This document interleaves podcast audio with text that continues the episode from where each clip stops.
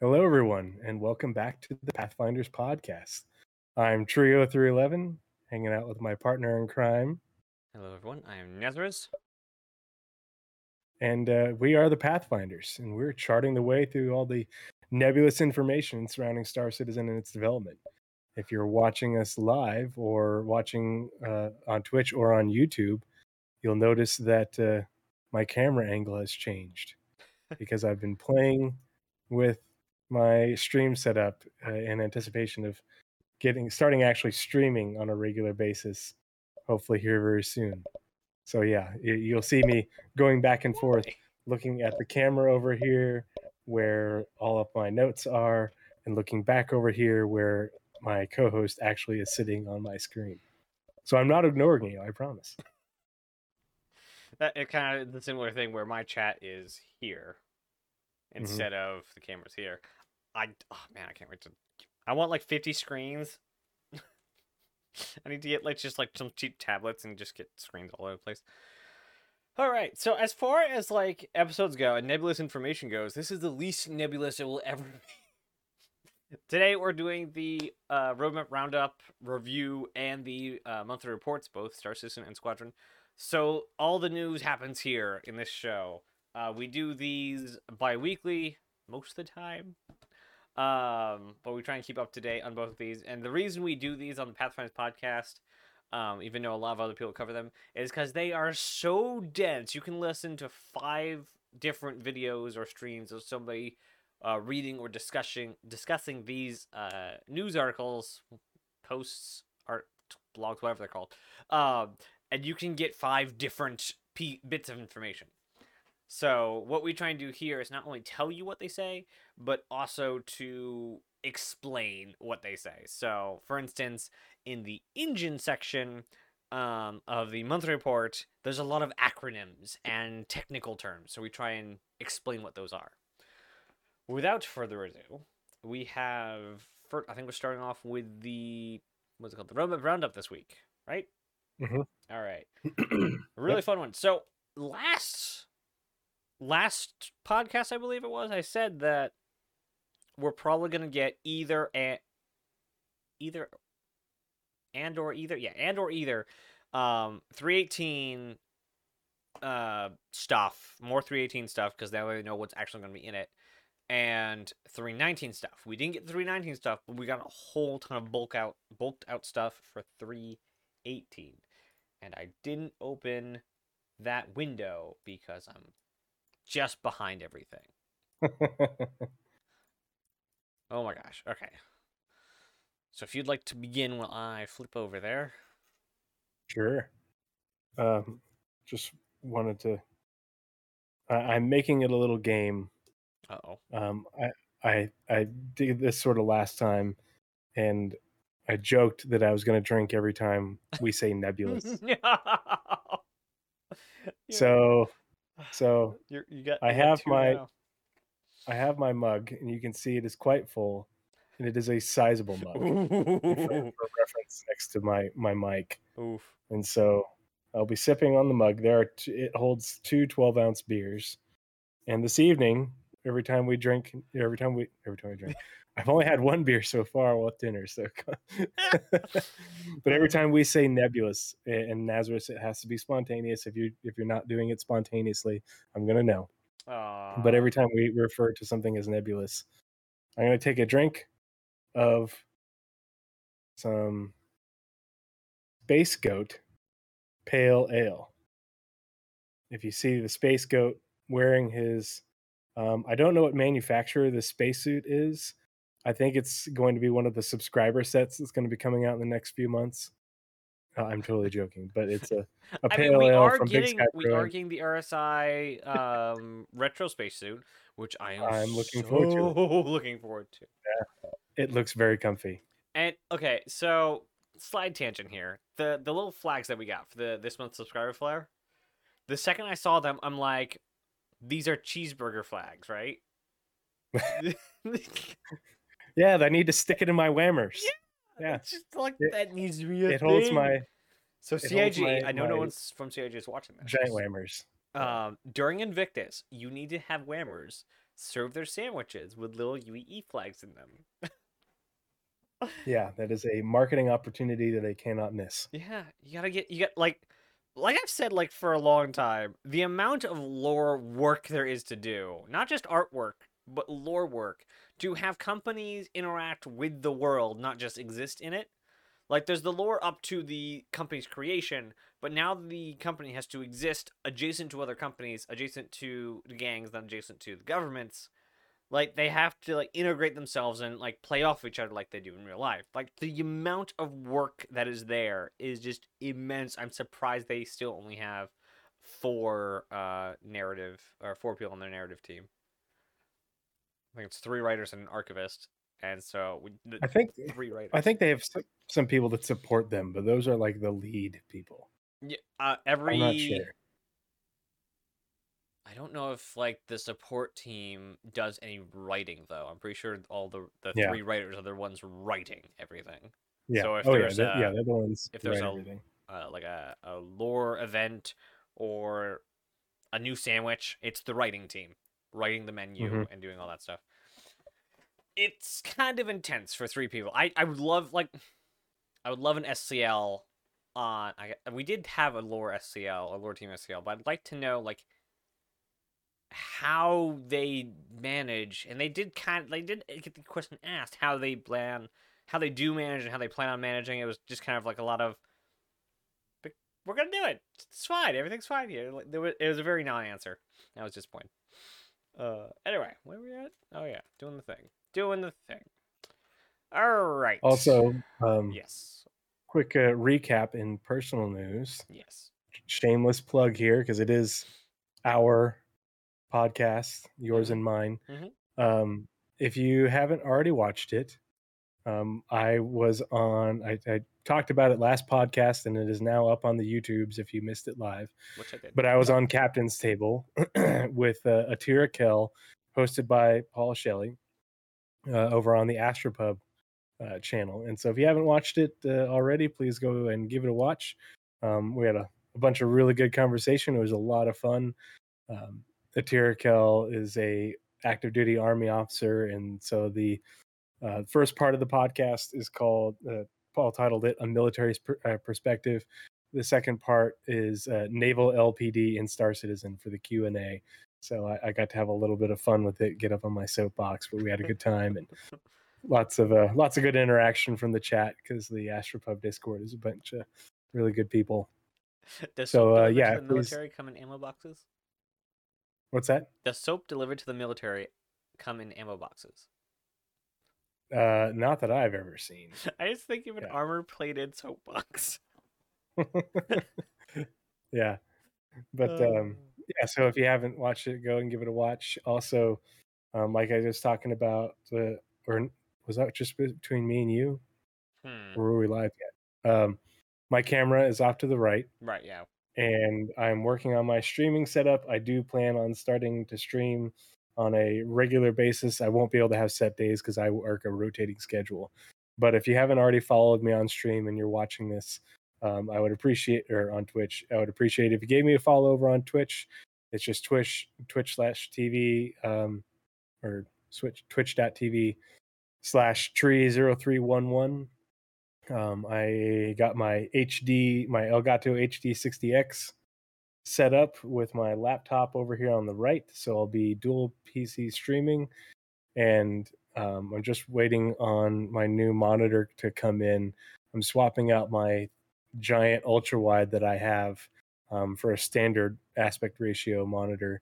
That way, it'll be a whole lot easier for me to, to stream without having to make a gazillion different adjustments on OBS. So, um, yeah, if uh, you can give me a follow, I'd appreciate it. Um, like I said on Captain's Table, uh, my goal for the stream is to, you know, eventually, you know, become a partner and and get big enough that any money that I make, I can give to veterans charities. Um, Nice. And so, if you want to support veterans and charities that support veterans, especially those that uh, support veterans dealing with PTSD and um, those with uh, both visible and uh, non-visible wounds of war um, go ahead and give me a follow give me a watch any of that uh, once i get once i get big enough i have way too many ships I will be doing giveaways. I'll be hosting people, but my plan is to basically do a whole lot of zero to hero with my alt account, um, and then using my main account to. Um, when I stream that, my goal is to do the guide system, uh, since that's basically so much of what Nazeris and I do with the Path, Pathfinders podcast is we help people, you know, get the information, you know, within Star Citizen development because it is so nebulous. I want to do the same thing with my with my stream. And, you know, Star Citizen, it can be daunting to learn. It doesn't hold your hand, and so I want people to have a better experience getting into it.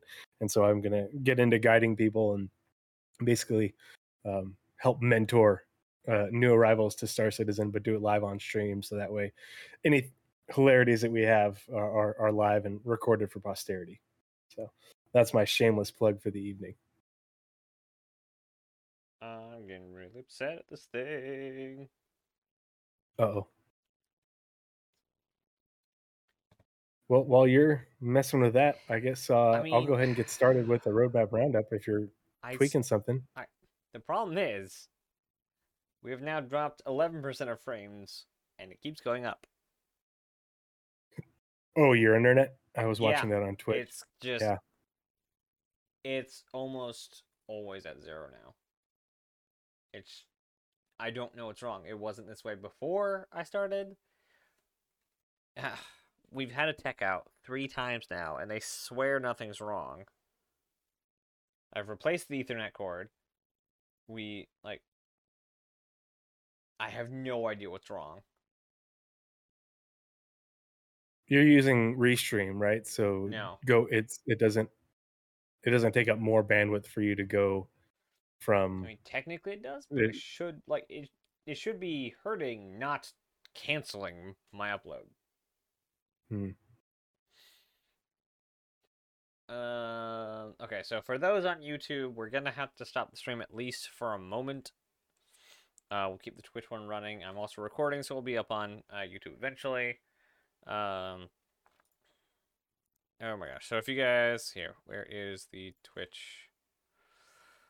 I don't know. Where's the where's the the the thing? I'm getting really frustrated. This thing. This I've been dealing with this thing off and on for the past two months. And it's just really hit or miss whether it, it actually does it or not.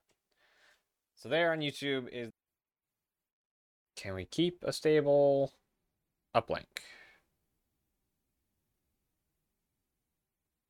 Do do do do do do do do do do do do do do do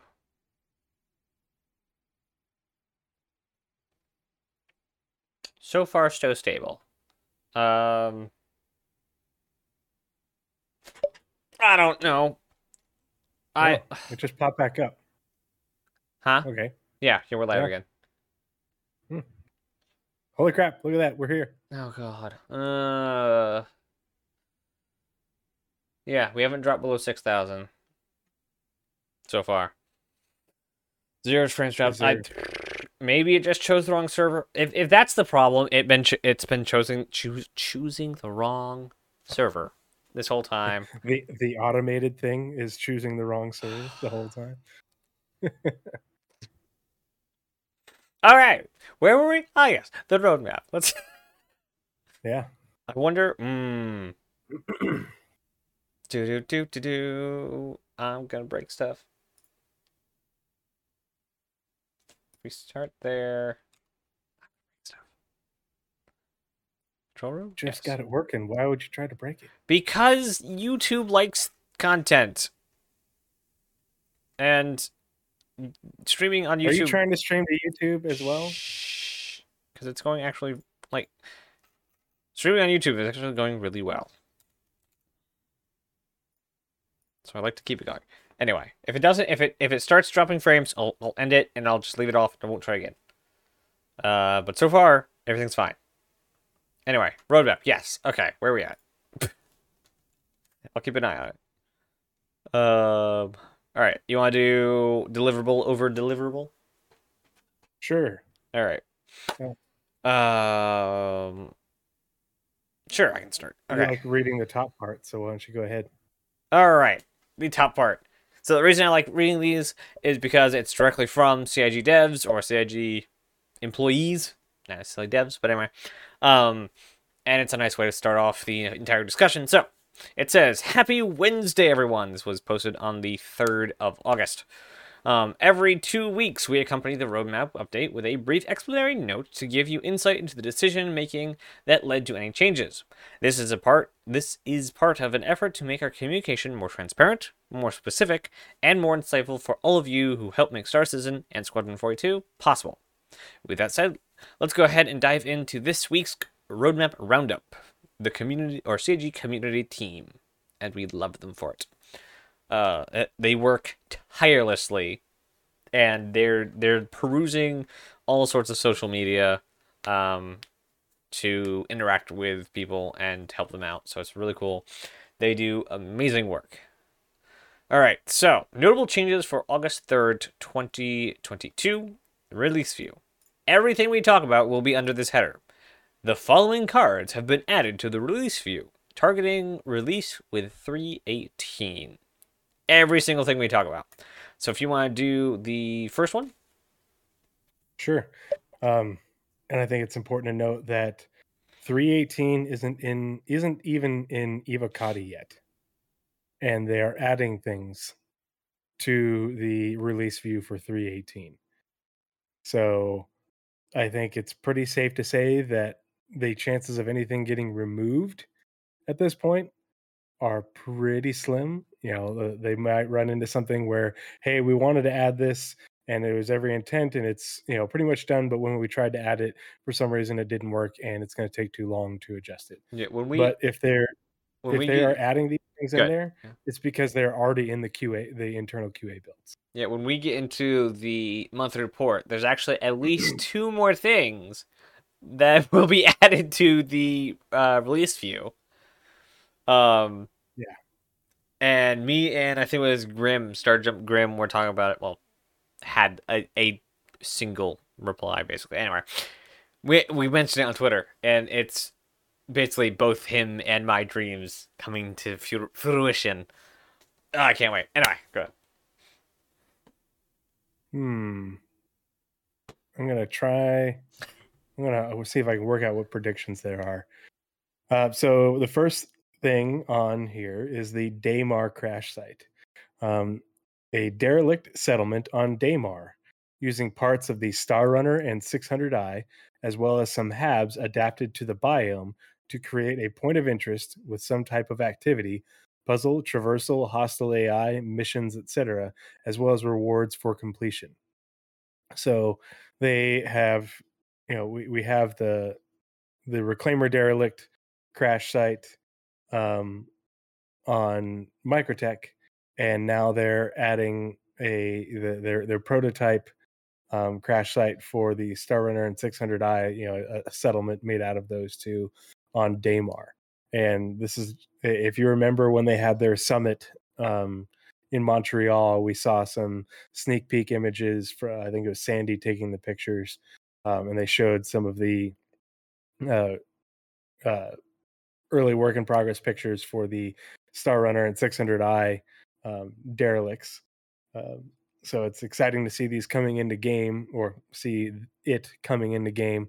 Um, but I imagine that uh, you know as this is part of their process, they are proving they they are proving out this process and their ability to make these derelicts and to make these um, settlements um, quickly and, and efficiently and make them actually work in game. And so I imagine that after three, you know, three eighteen, we will continue to get more of these with different ship um, derelicts being used as part of the settlements. But also, we'll start to see these ships, uh, these derelict ships, you know, as far as like regular derelicts, you know, for the um, like rescue and recovery type missions um, that we already have with the Caterpillar, the Starfarer, um, Constellation, that sort of thing. Um, so I wouldn't be surprised that the both the Reclaimer and these other the Star Runner and 600i start uh, populating the the verse with you know standard derelicts, non-settlement types um, in the future. So this will be a lot of fun to have even more content in Stanton, you know, well ahead of the um, introduction of Pyro into the game. Yeah. Can't wait till they. Well, all all the wrecks are gonna like add more interest, but I can't wait till they do like 890, hmm 890 wreck mission. Ooh. Because we already have the 890. Um. What's it called the boarding mission, 890 boarding mission. So having that like on planet side would be really cool. All right, so next one is Rivers in Stanton. Notice there's an S this time. Last time something like that showed up, it was River in Stanton. Uh, setting up biome-specific objects rules, biome-specific object rule sets around bodies of water and distributing those by placing additional rivers and lakes on Microtech and Hurston. Why only those two planets? Because Hurston, or because um, Orison doesn't have ground, and because they're not touching ArcCorp till they completely rebuild it. So, and that they're probably waiting on tech that they enough tech to where rebuilding the entire plant makes sense. So, building interiors and probably at least, yeah, I think building interiors is, is a pretty big one. I don't know of any tech that they're currently working on that will be putting Well, I into specific. remember they someone asked about that question hmm because you know, they asked, um, you know, will ArcCorp get reworked like uh, like they're doing for Lorville? hmm Um, Yeah. Yeah, uh, and someone asked that question. I, I want to say it was for an SCL. I just don't remember which team it was. Um, and they said they do want to do that. Their plan is to come back and because it is starting, you know, definitely showing its age hmm you know, as far as fidelity and, and graph, you know, especially graphically. Um, but they, the way that the tech works in order to for them, the the tech that they use to make ArcCorp, it's either the entire planet or nothing. Yeah, They because can't it's just do pieces, and Yeah. so they have to refactor what they built for that in order to make it sort of peter out and then stop you know at the ocean you know or, or you know it's going to they're going to have to basically rebuild ArcCorp once the tech for the procedural city is refactored Yeah. um, and that won't be a priority for a little bit i imagine I I can imagine them putting a a small team, a dev or a small team on it after 4.0 while the big team works on finishing Nyx. You can have some other devs doing Yeah.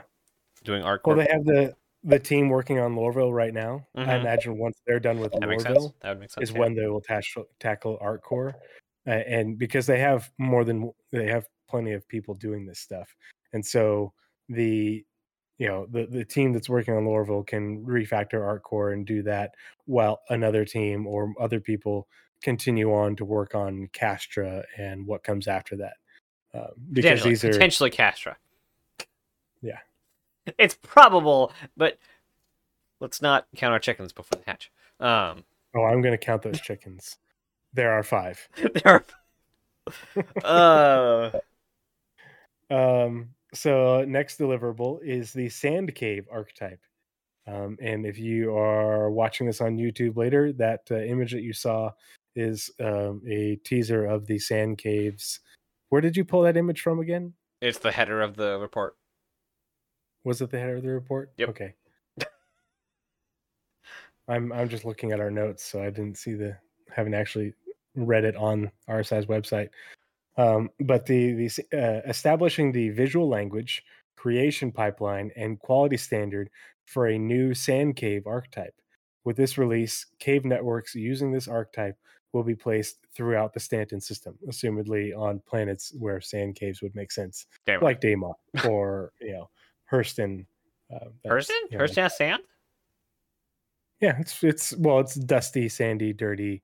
You know, Hmm. I could I could see having sand caves on there because it's not just Daymar. Um, Unless they have other. I'm sure we'll see these in Pyro as well. And I imagine there are biomes where that would match up fairly well. I was really hoping for ice caves. I wanted ice caves first. well, yeah. I, there's more between Microtech and what is it? Microtech Clio and I always forget the which moon's which. But yeah, we have plenty of room for ice caves. hmm Uh, Ice caves we can do. I think it's on Magda. Magda, no, Clio and a couple others. There's room for crystal Mhm. caves. Um, Yeah. On Hurston specifically, you could do a junk cave, a cave that is um, brought about because of piles of junk, and there's like areas in between the junk. But that would be a very, very, very specific to a single biome, so probably not gonna happen. That makes Uh, me think of uh, that planet in Star Wars where they just send all their junk and it's just basically Mhm. an entire planet covered in derelict ships and scrap metal and which would be great. Could you imagine a future uh, Hurston where it's not just the garbage uh, biome and all the, the art they made for that, but there's an unusually dense amount of derelicts? Mhm. I would really like that, especially if they just like make sure when they place all the ships and like place them on top of each other and all that, um, they just like turn the degradation up to ten, so you have like fully rusted out hulls and all the paint's gone on like all of them, so they look like they've been there forever. That'd be really cool. I really, that'd be really Yeah. really cool. I'm I'm just hoping that okay, they're adding more caves. The cave missions suck. Do they really? I don't, I'd like yeah. oh gosh, trying to find the the pay is garbage. Trying to find the whatever you're looking for, it takes forever. It's really easy to get stuck down there and lost for hours. And if you do ever find what you're looking for, like it didn't spawn, you know, in in the middle of the planet or something like that, it you know it, it only rewards you with a few thousand UEC. They really need some AR marker type stuff, you know, UI to make those a little bit more feasible. Um, and yeah, that and we don't have any night vision. You know, all we have is glow sticks and flashlights, and the um, what is it? Vaulting. Yeah, vaulting doesn't work all that well. Um, yeah, so it, it- the the cave missions need a lot of work. At least we're getting more. You know, yeah, we're getting more caves, but hopefully that the things that are that go into doing the cave missions will be a bit better. I, I imagine that will come a lot with the the tack on around like not necessarily a cave mission tile, but a like Mhm. the uh, player interaction system, animation update upgrades, um, the UI AR Yeah. marker upgrades, like everything else, all the gameplay features, all the character features being updated. I imagine that will severely help cave missions because I guess cave missions are a rather technical um, mission. Um, Oh, yeah. So I imagine that's probably why. I'm I'm sure that's why they put them in there at this point in the game. You know, or, or early on in the games because they are technical. They have a lot of different parts coming together. mhm. You know, if they can get ta- cave missions working, you know, everything else should be very possible. Yeah, sweet. Where did I put the rope? There it is. All right. Uh, This next beat is exciting to me This- and not for what you, you think. Okay. Want to hear about that later. Anyway, Arena Commander Classic Race Mode Overhaul. I'm super excited um, for this I, I, for, for so many reasons. Okay. A complete overhaul of all systems and maps in Arena Commander's Classic Race Mode. Improvements include a complete refactor of the checkpoint entity and race manager system, improving the scoring or improvements to scoring, a complete rework of all three new Horizon Speedway maps, as well as a new map, the Snake Pit from the Persistent Universe is coming into the arcade mode. Amazing. Um, I'm super excited for this because I actually use the uh, I actually do play the race mode uh, locally, not online.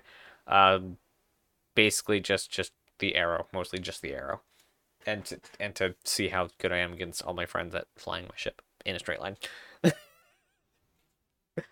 uh, so why are you super excited for this? So the and maybe you'll remember when, but you know the fire sprite went away, Mm-hmm. and it became the Arena Commander feature team. Mm-hmm. Know, what I forget what team got folded into that, where they became the Arena Commander feature team. But you know, between you know before Fire Sprite going away and Arena Commander feature team coming online, Mhm. they did stuff to the Arena Commander game or side of the game. They improved those maps. They improved the game. It runs really well now. Um, it- it's a much different experience than it was before. And um, now they're doing the racing mode of it with the arena. You know, the Arena Commander feature team is updating that, updating the maps, updating you know everything about that, adding more maps to make it a more, much more viable game experience that people will enjoy. Star Marine, they've made a whole bunch of changes to that as well. It does run a lot better. It does need updates. It could do with more maps, um, you know, and some and some fixes and stuff. So I wouldn't be surprised if you know over the next couple quarters, pardon me, we see some changes to that. Mm-hmm. But it seems like the Arena Commander feature team is basically, you know, every quarter or two, they are making big changes and big updates to the multiplayer game modes, not just the PU. yes. So, what have we not mentioned out of the multiplayer game modes that they could be working on? Tau. Exactly.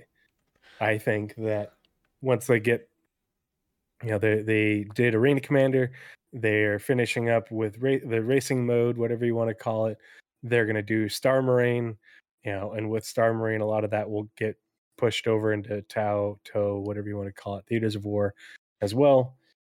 And maybe this time next year, we'll be seeing some updates on that because this um is the it, it's we, we've mentioned it before the calling it the arena commander feature team is not really accurate right. because they're not just working on arena commander obviously and so at some point they're going to get to the point where they can work on theaters of war and get that into players hands and i don't i, I think that is sooner rather than later considering that they're making progress and they're you know adding big things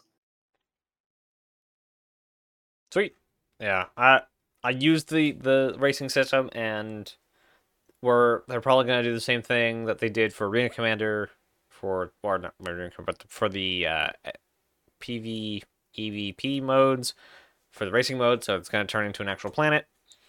Um, and they're reworking literally everything. Um, Mhm.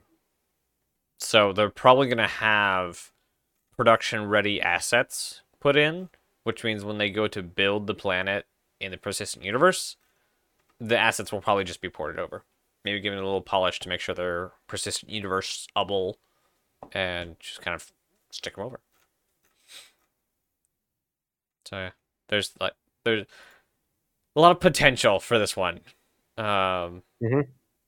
Yeah, they're definitely showing the uh, racing community some love right now. they okay so side tangent play cig playing favorites and we talked about this i think we talked about the the endeavor yes the endeavor last podcast and how it's John Crewe's least favorite ship of all ships and so the amount of work being done on it is zero to none um i think that's how that idiom goes anyway but we just got a new racetrack in in the persistent universe. We got the announcement of the Expo Hall racetrack for Greycat's. We now get a racetrack update in Arena Commander. But all the features that like everyone's been wanting or that need to be fixed, the freaking doors on the Caterpillar. I know not the same teams, but there are other things. The group system. there there's so many things that could be worked on, especially like ships being done. Or places that we know are bugged in the persistent universe, locations that need help. Why not do those? Why hyper focus on a something you one have an arcade mode for? and two, you like the the persistent universe work on racing. It just kind of bugs me, specifically because Grimhex was there and then was not there, and the entire in-game system in universe system for racing doesn't exist, and they're putting in more racetracks. It kind of upsets me. but I, I hate the whole. Well, hate hate is a way stronger word than I mean to use. I don't. How do you, what word? It peeves me. There, I think that's a slight enough word. That, um, that basically it's it's being it's playing favorites. I guess is the best way I could put it. The stuff that the like the biggest volume thing, like noise volume things that need to be fixed, especially with the stuff that they're touching, aka geometry and uh I mean geometry is the biggest thing they used for the two things. Using the expo halls for a racetrack when no one's at it for one specific racetrack. It's but I don't know. I don't know. I'm sure there's other priorities that could have been put and I get the training a new dev. I'm not really worried about that. I know he did it in basically a weekend. It's fine. But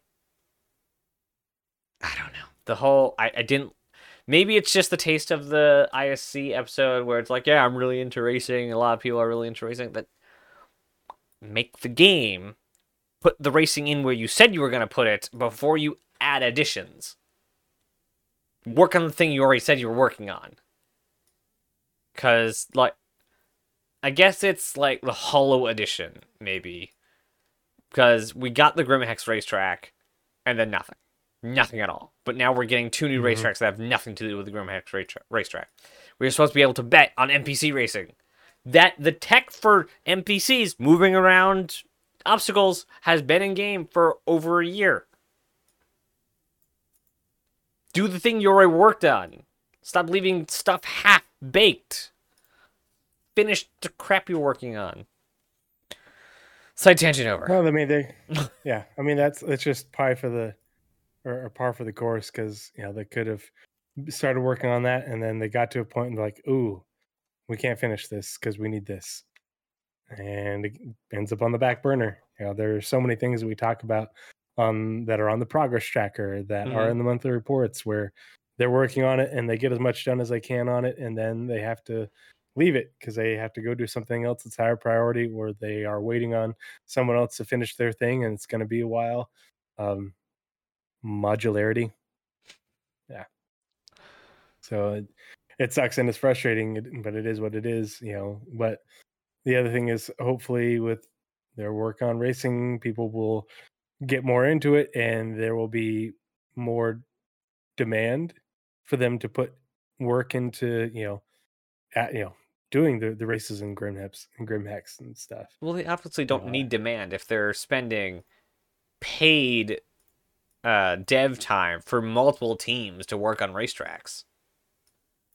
I think a lot of it was, hey, we did this on our, you know, when we had free time in between, you know, just the way you know, like I said in ISC, it you know, it's the nature of staggered development. Things well, that was always going to line the, up perfectly. That was for the the the one that did the snake pit. For the expo hall, mm-hmm. it was hey, there's nothing going on here. Dev time was established to that. Yeah, but it was it was a dev that hey, you know, I've finished with my tasks. Um, mm. Hey, let's give him something to do. You know, and all he did was make a racetrack you know, and which include authoring assets and lighting passes and eh, I wouldn't call it a whole bunch of work. It's a whole bunch of stuff that was probably super easy for them to do. You know, it wasn't a whole team assigned for a long period or anything like that. It was, hey, you've got some free time, knock yourself out. You know, and they can help you a little bit here and there, but you know, it's just a racetrack that doesn't yeah. have hardly any new functionality. It's not like uh, racing NPCs at Grimhex or you know all of that. It's it's just here's a it, it's the the snake pit track but miniaturized and with a console so you can request your stupid PTV and drive around on it. I, I don't even think that there's like a scoring system or anything. So I don't know. It just it it's the one thing that I'm gonna I'm gonna take as as my point of friction.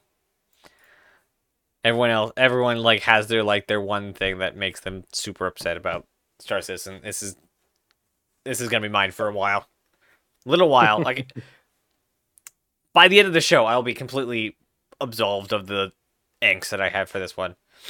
Um, okay, but I'm really excited for the new Arena Commander stuff.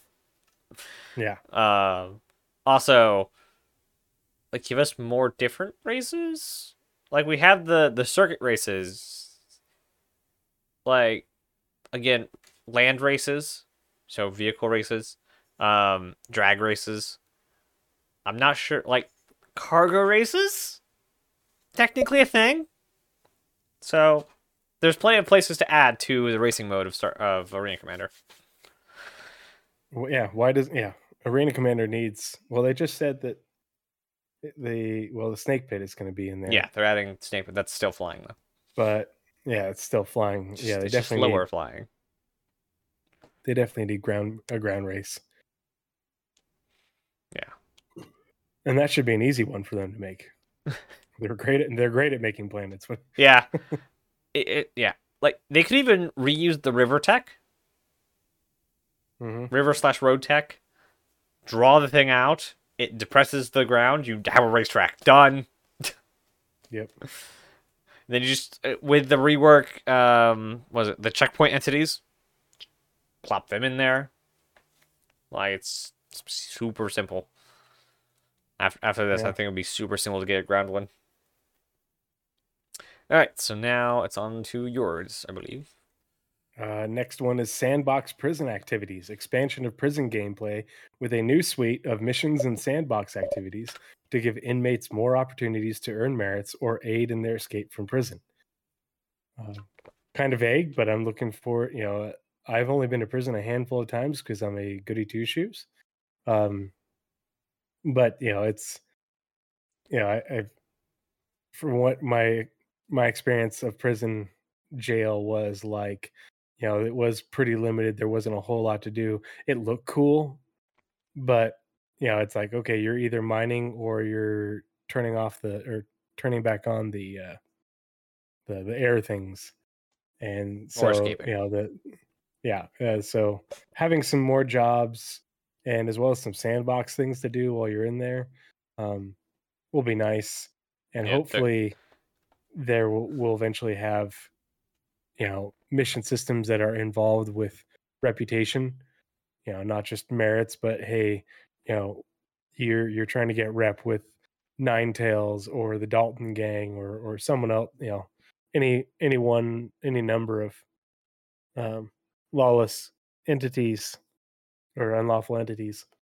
Hopefully that will be a thing where you you, know, you can interact with those people while you're in prison give people a reason to go to prison you know Or at least just, some reward for caught. being there. yeah Yeah, I the the the prison gameplay is going to be one that is going to be a very long iteration process for for all of its systems cuz like stuff that will come in uh stuff like the uh, the chow line stuff um obviously the gangs have to get in there. There's I just thought of one and then I forgot it. But there's a, there's a lot of uh, systems that they said is going to oh yeah the the dynamic changing um ex- escape paths. Um there's also going to be um cave uh uh bad guys. What are they called? Uh fauna. At least for the escape route they said they wanted to put some cave fauna in there uh to also work against you oh Uh, that'd be fun Mm-hmm.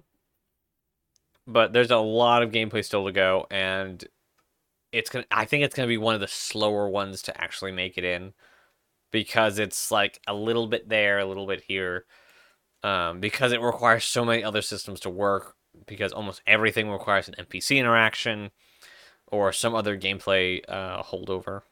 So every edition is nice. Uh, not that either of us really play it, um, but to have it in the game is really good.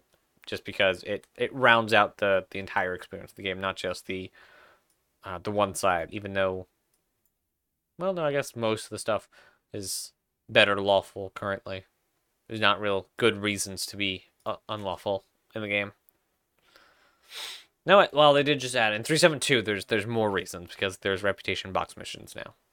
So yeah, and with the cargo factor coming in next, yeah. you know, next quarter, you know the the cargo factor coming in, and I'm I'm still I'm betting that we are going to get the industrial tractor beams, and so I, um, I definitely think that that's going to be a thing um, to incentivize unlawful behaviors that you know if somebody's hauling you know refined quantanium and you you know you interdict them or you know you can figure out where people are going to sell that stuff um, you know it'll be worth your while to interdict them and you know steal you know take their take their refined quantanium yeah and not blow up the ship yeah yeah, piracy is more than just blowing up ships.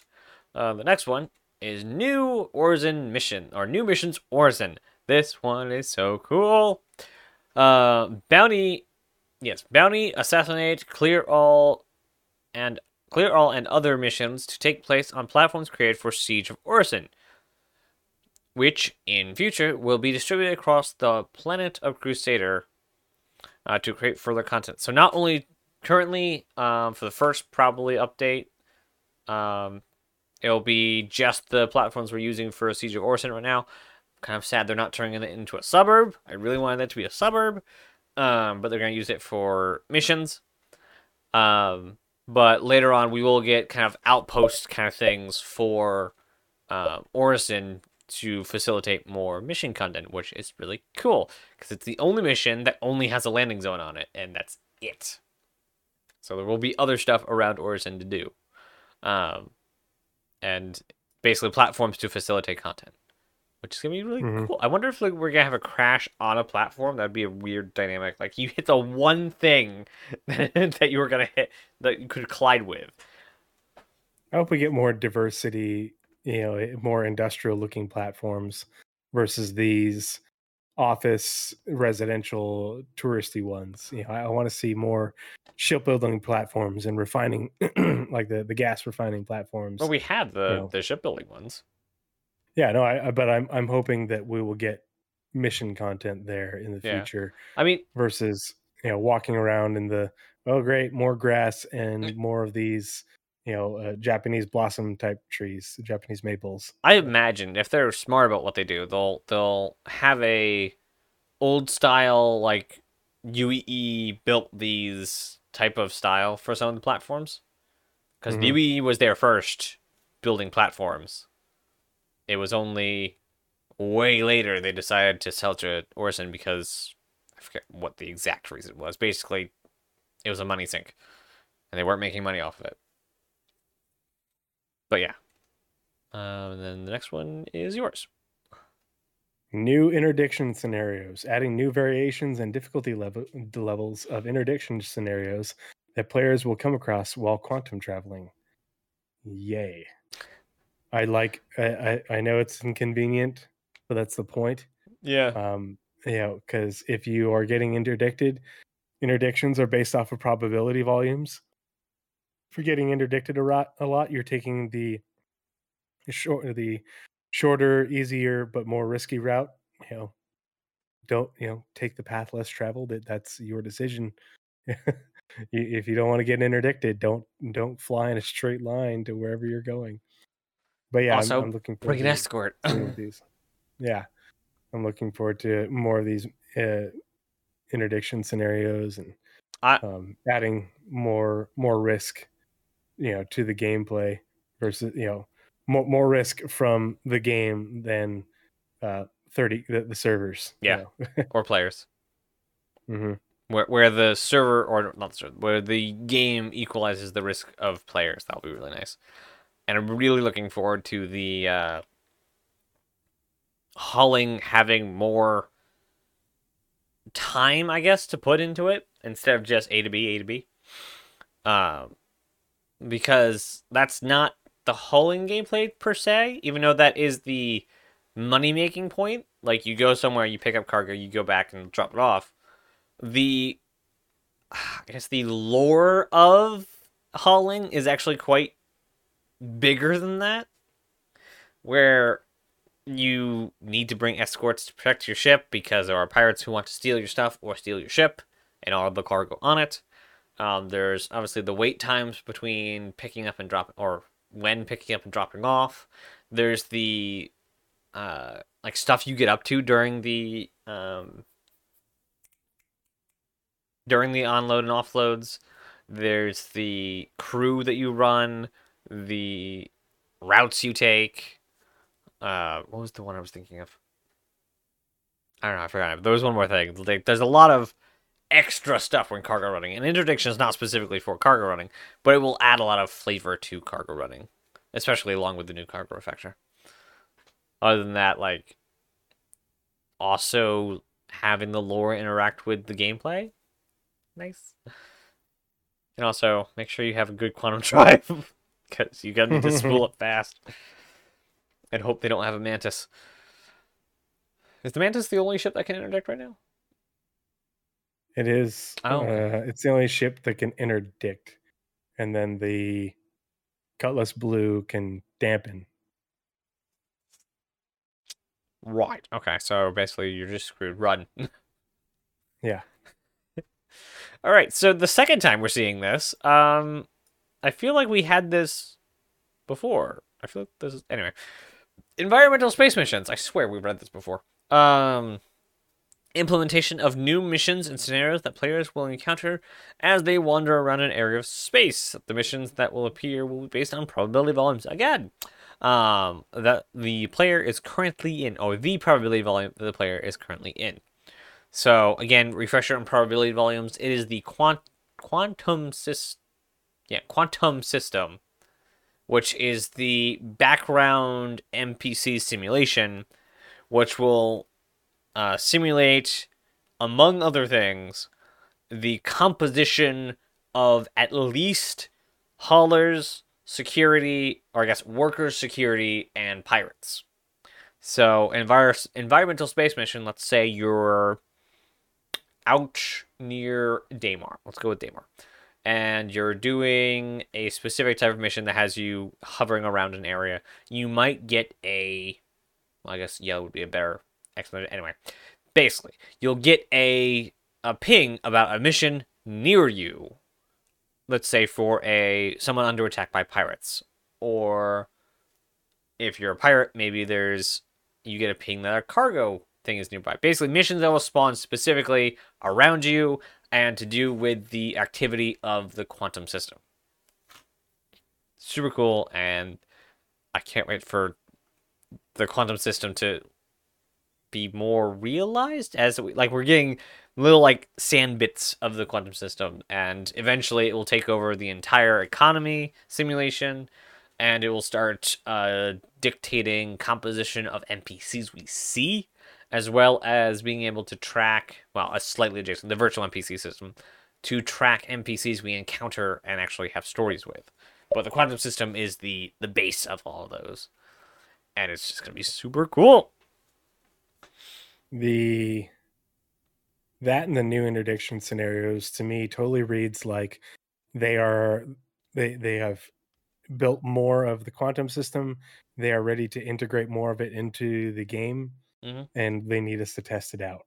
Makes- yeah, i'm hoping I, I not hoping I, i'm looking forward to seeing what mission types we get out of that whether it is just hey i'm being attacked or you know if you're unlawful hey you know this hauler is going through here. You know we think they're carrying a load of this. If you go get it for me you know or or they're carrying this item or something like that you know go get it for me. Um i mean i'm hoping we get more than that but at the same time i'm going to be realistic and assume that that's all that it is. But still to be able to have missions pop up you know as you're just flying around be like hey you're you know there's this going on nearby. Um they're offering this you know this much money not just hey you know you you know someone is requesting assistance oh and they're on the other side of the flipping system Yeah, I hope this replaces that system. Yeah. Yeah. I, I hope i don't you don't get a notifications that someone 20 minutes away you know by, is being by attacked. Like that's not helpful. Yeah. Um, it. I hope that it's as also a, as a career paramedic and firefighter who has spent you know my entire adult life um post marines you know responding to 911 calls the idea of like oh okay thanks dispatch why are you notifying me that this is going on over here i'm on the other side of town uh send a closer unit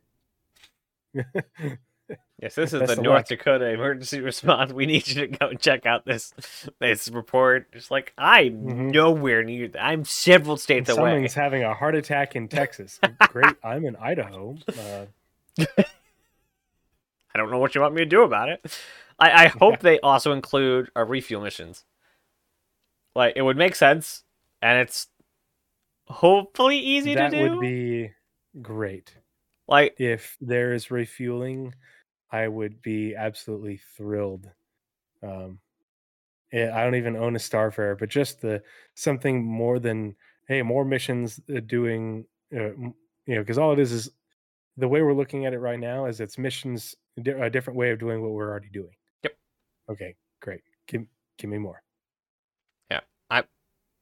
They also need to and i say need to is a very loose term um add in like specific like the med- medical rescue ground missions where hey this person's been downed go rescue them go go resuscitate Yeah. them something Please, please.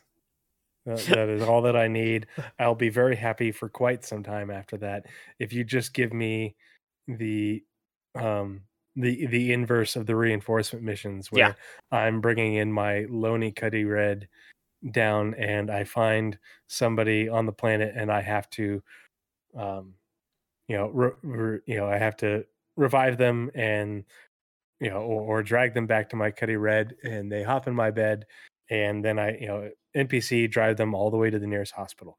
That's all that I want and you know uh as a paramedic that's a gross oversimplification of what I do in real life but I still want to do it it's in a, a spaceship. gamification of what you do Yeah, Yeah, well, and even in a gamification, it's it's a simplification within gaming, but I still want to do it in a dang space in a spaceship in a star system, you know, countless light years away from Sol. yeah, Yeah. like it'd be really cool Let me have my dream. especially uh including what you talked about last video but the video before last uh the the tiers of medical uh, stuff um hmm and like you you you don't know what state they're in when you get there so obviously you have to pack a plethora of medical what is it called supplies i guess.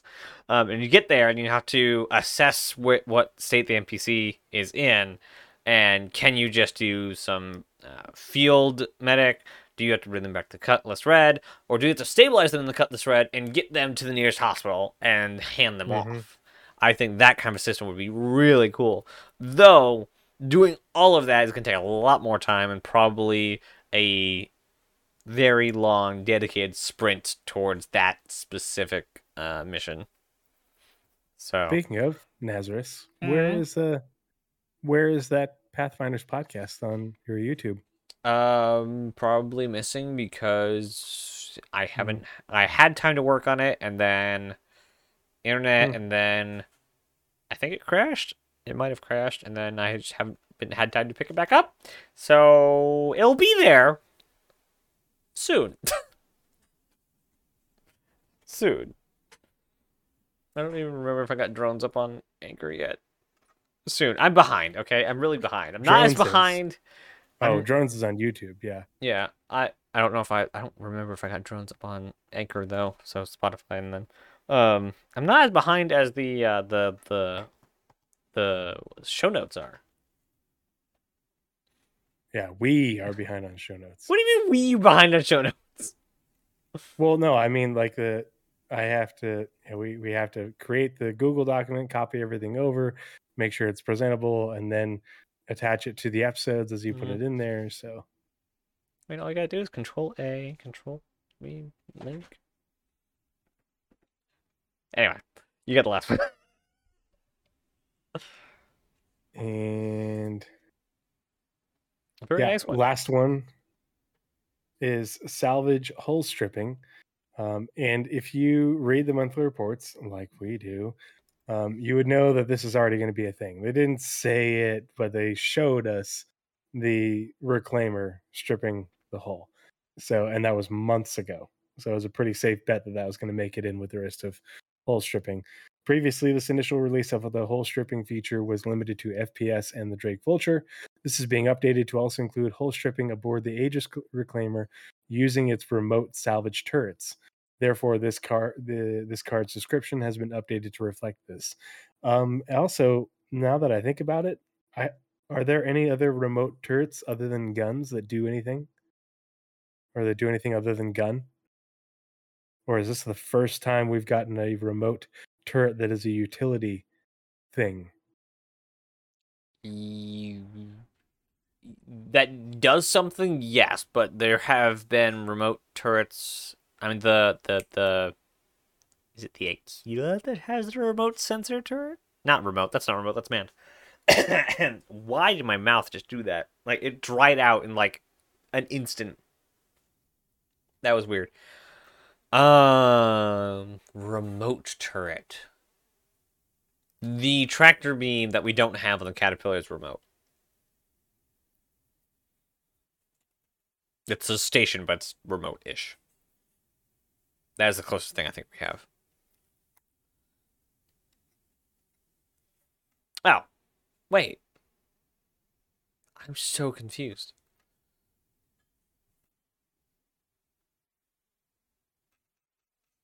So I'm looking at the Shining Tracker.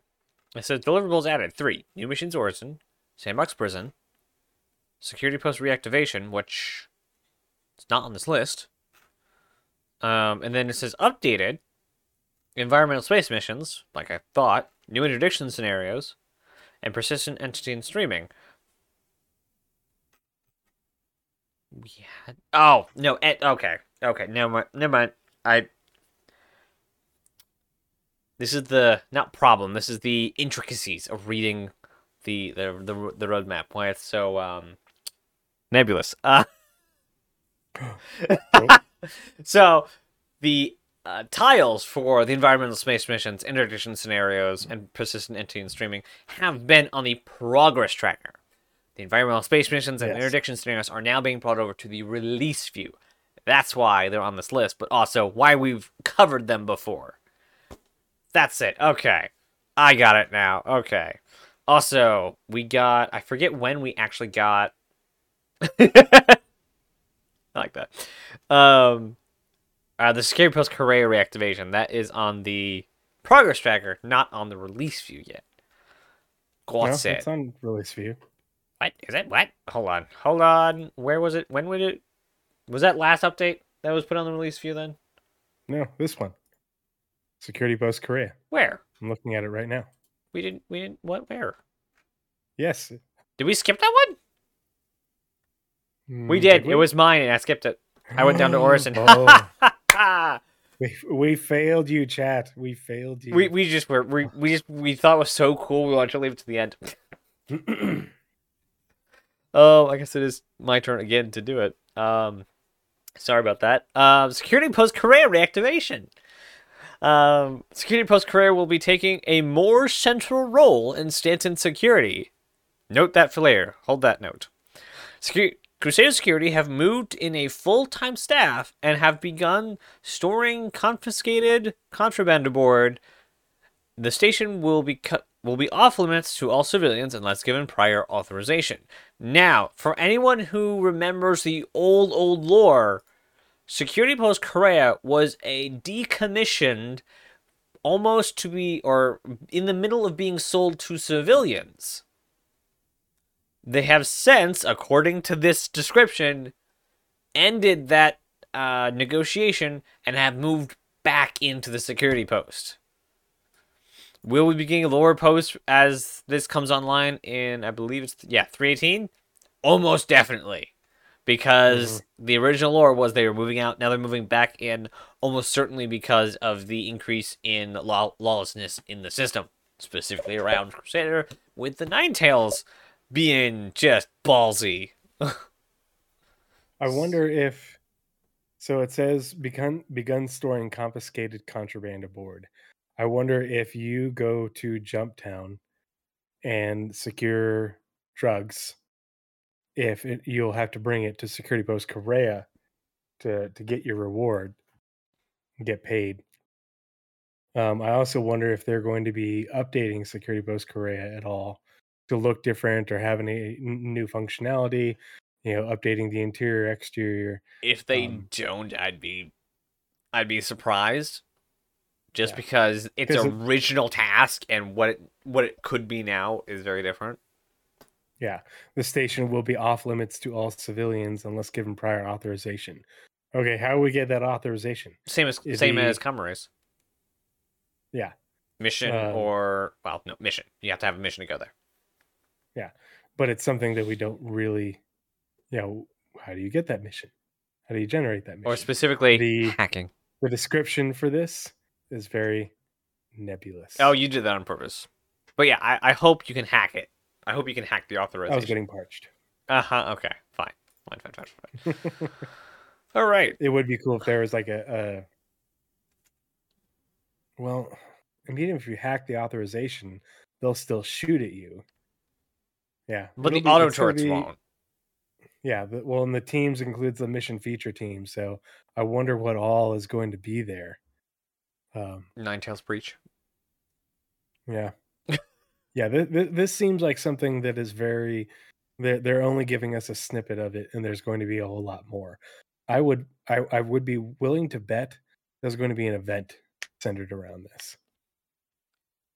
I I so Paul talked about it on the last office hours. hmm um, and he's like he's like i will bet money yeah, i will almost guarantee we're going to get a new event with 318 he's like i don't know what it is but i will almost bet i'm i'm gonna i'm gonna put some uec down and say that the new event that we're getting is going to be centered around security post kareah Hmm. right write that down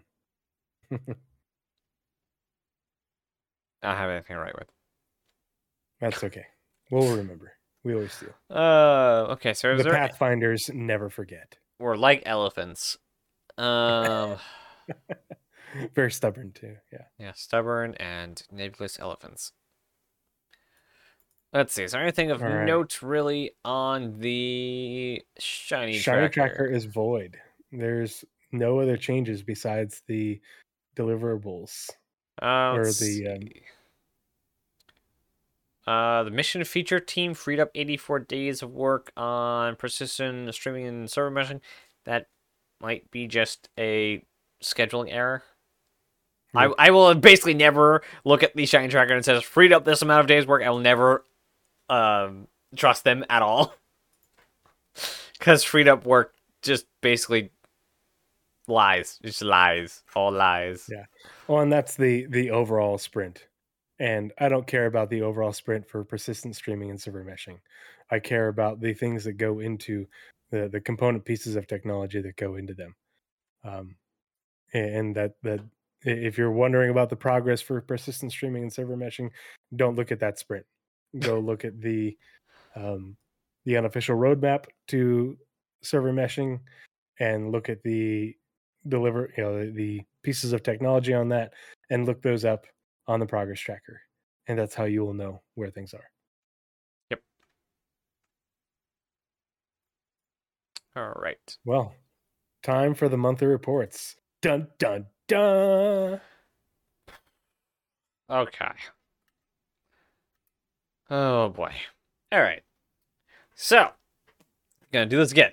As always, I do like to read the intro bits. So for Star Citizen, it is welcome to July's Persistent Universe or PU monthly report with Alpha 317.2 making it making it to live the live servers at the end of July. Most teams shifted focus to tasks for the next patch release and beyond. There's actually a lot of beyond in this too. Um, so this month, you'll see progress on various dependencies for persistent streaming and Pyro, the economy, and more. So, like, that, that is a great primer on how just dense this one is. Persistent streaming, Pyro, the economy. Like, this dense. It's just dense. Very important things. And for the Squadron 42 side, welcome to July Squadron 42 Development Report. Enclosed, you'll find details on the latest progress made across the campaign, including updates to the Vanduul movement, level design, and character art. Thank you for your continued support of Squadron 42. Sincerely, CIG Communications. That was my best impression of a like military announcer.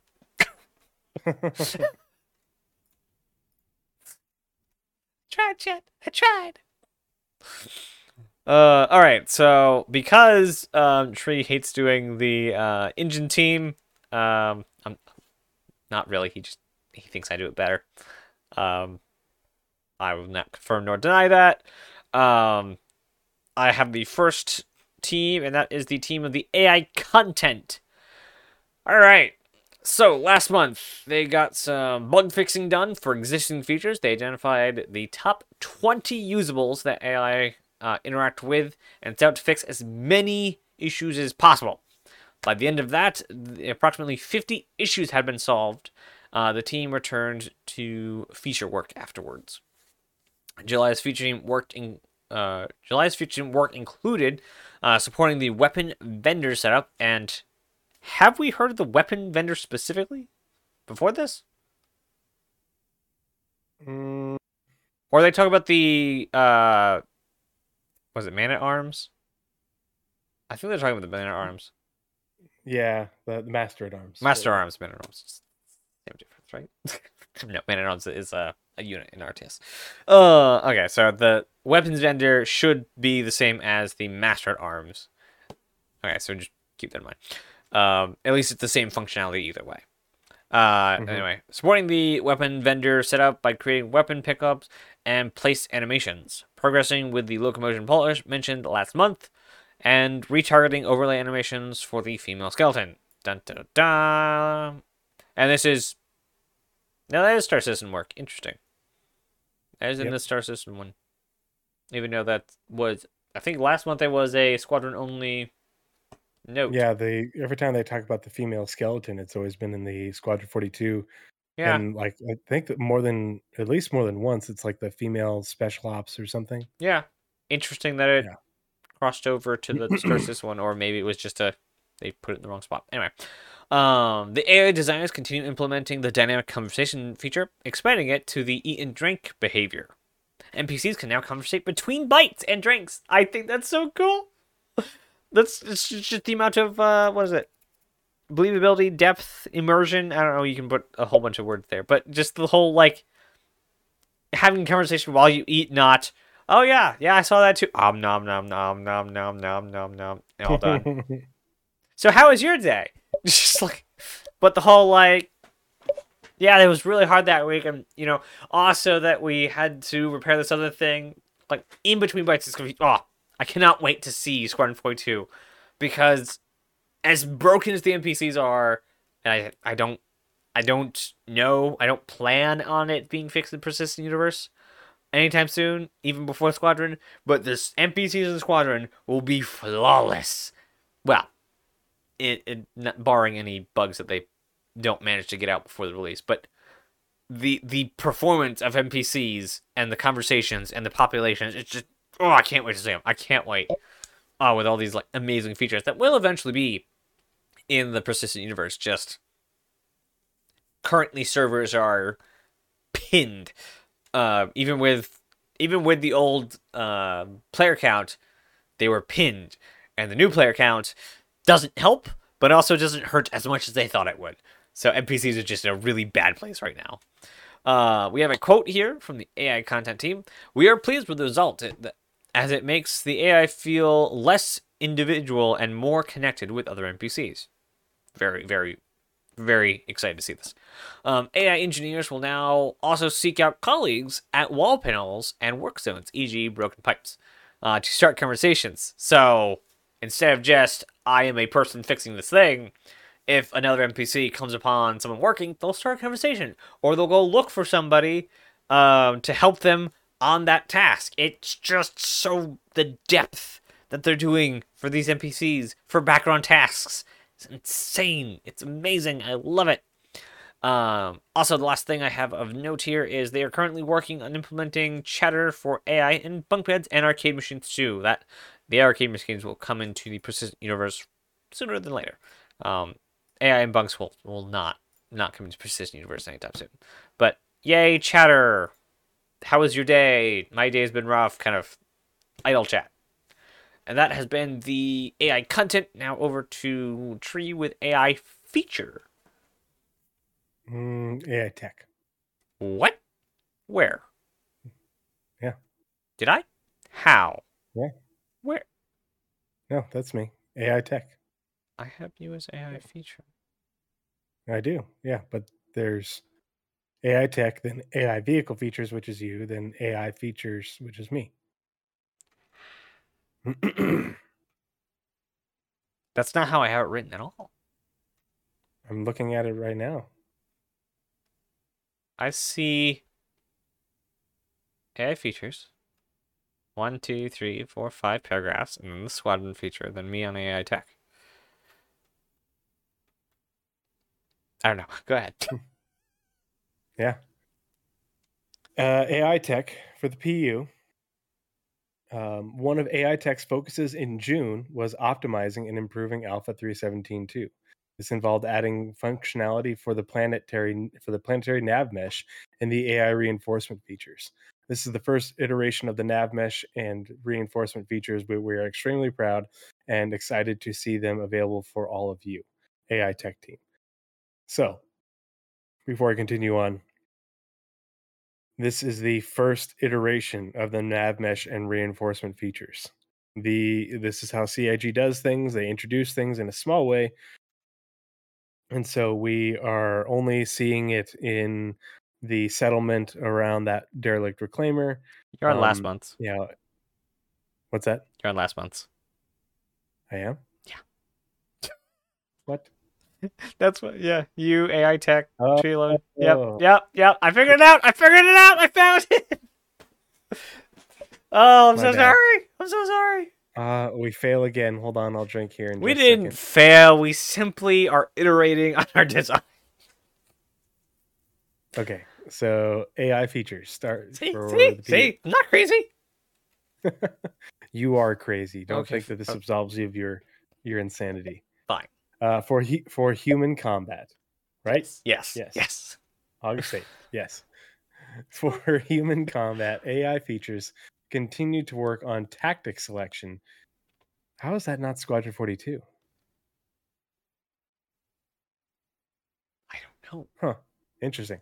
Uh, including implementing a more data driven approach to setting up the scoring factors in DataForge.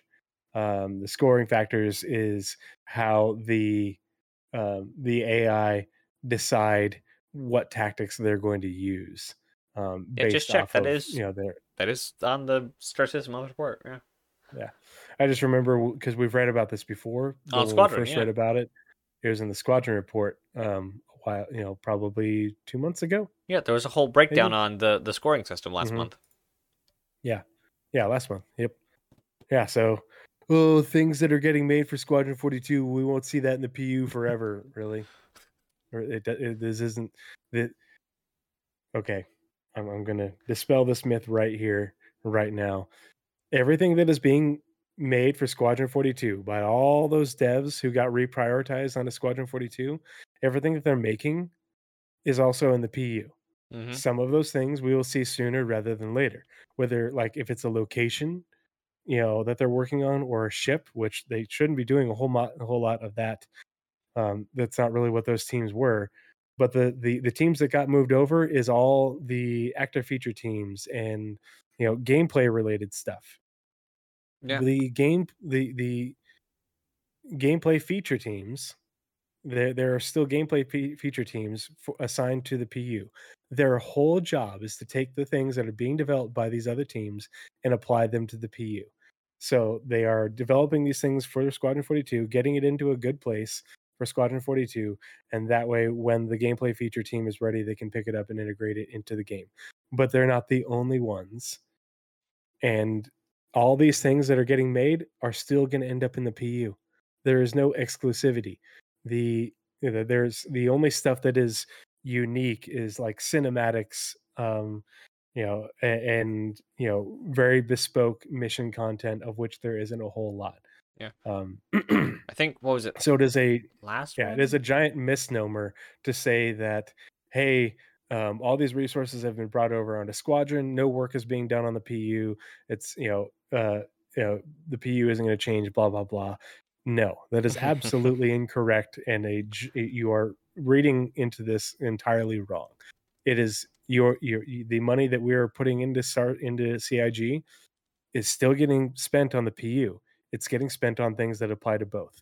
It's just not immediately getting put into the pu some things are getting put in the pu we're reading this right now. They're working on thing you know a thing that they worked on for squadron 42 the very next month is being worked on by the pu ai feature team or the the ai feature team for the pu the the month after the squadron 42 ai team worked on it Yeah. you know there's a perfect example of you know all these things are you know sometimes sooner rather than later other times you know it's going to be later but they will make it over from squadron 42 into the pu um, and if you you know it if you're just totally not paying attention go look at the progress tracker and look at the teams that got moved over. You can find a list for those teams it's available and you'll see that all these items that they're working on are squadron 42 and star citizen. They're not exclusive.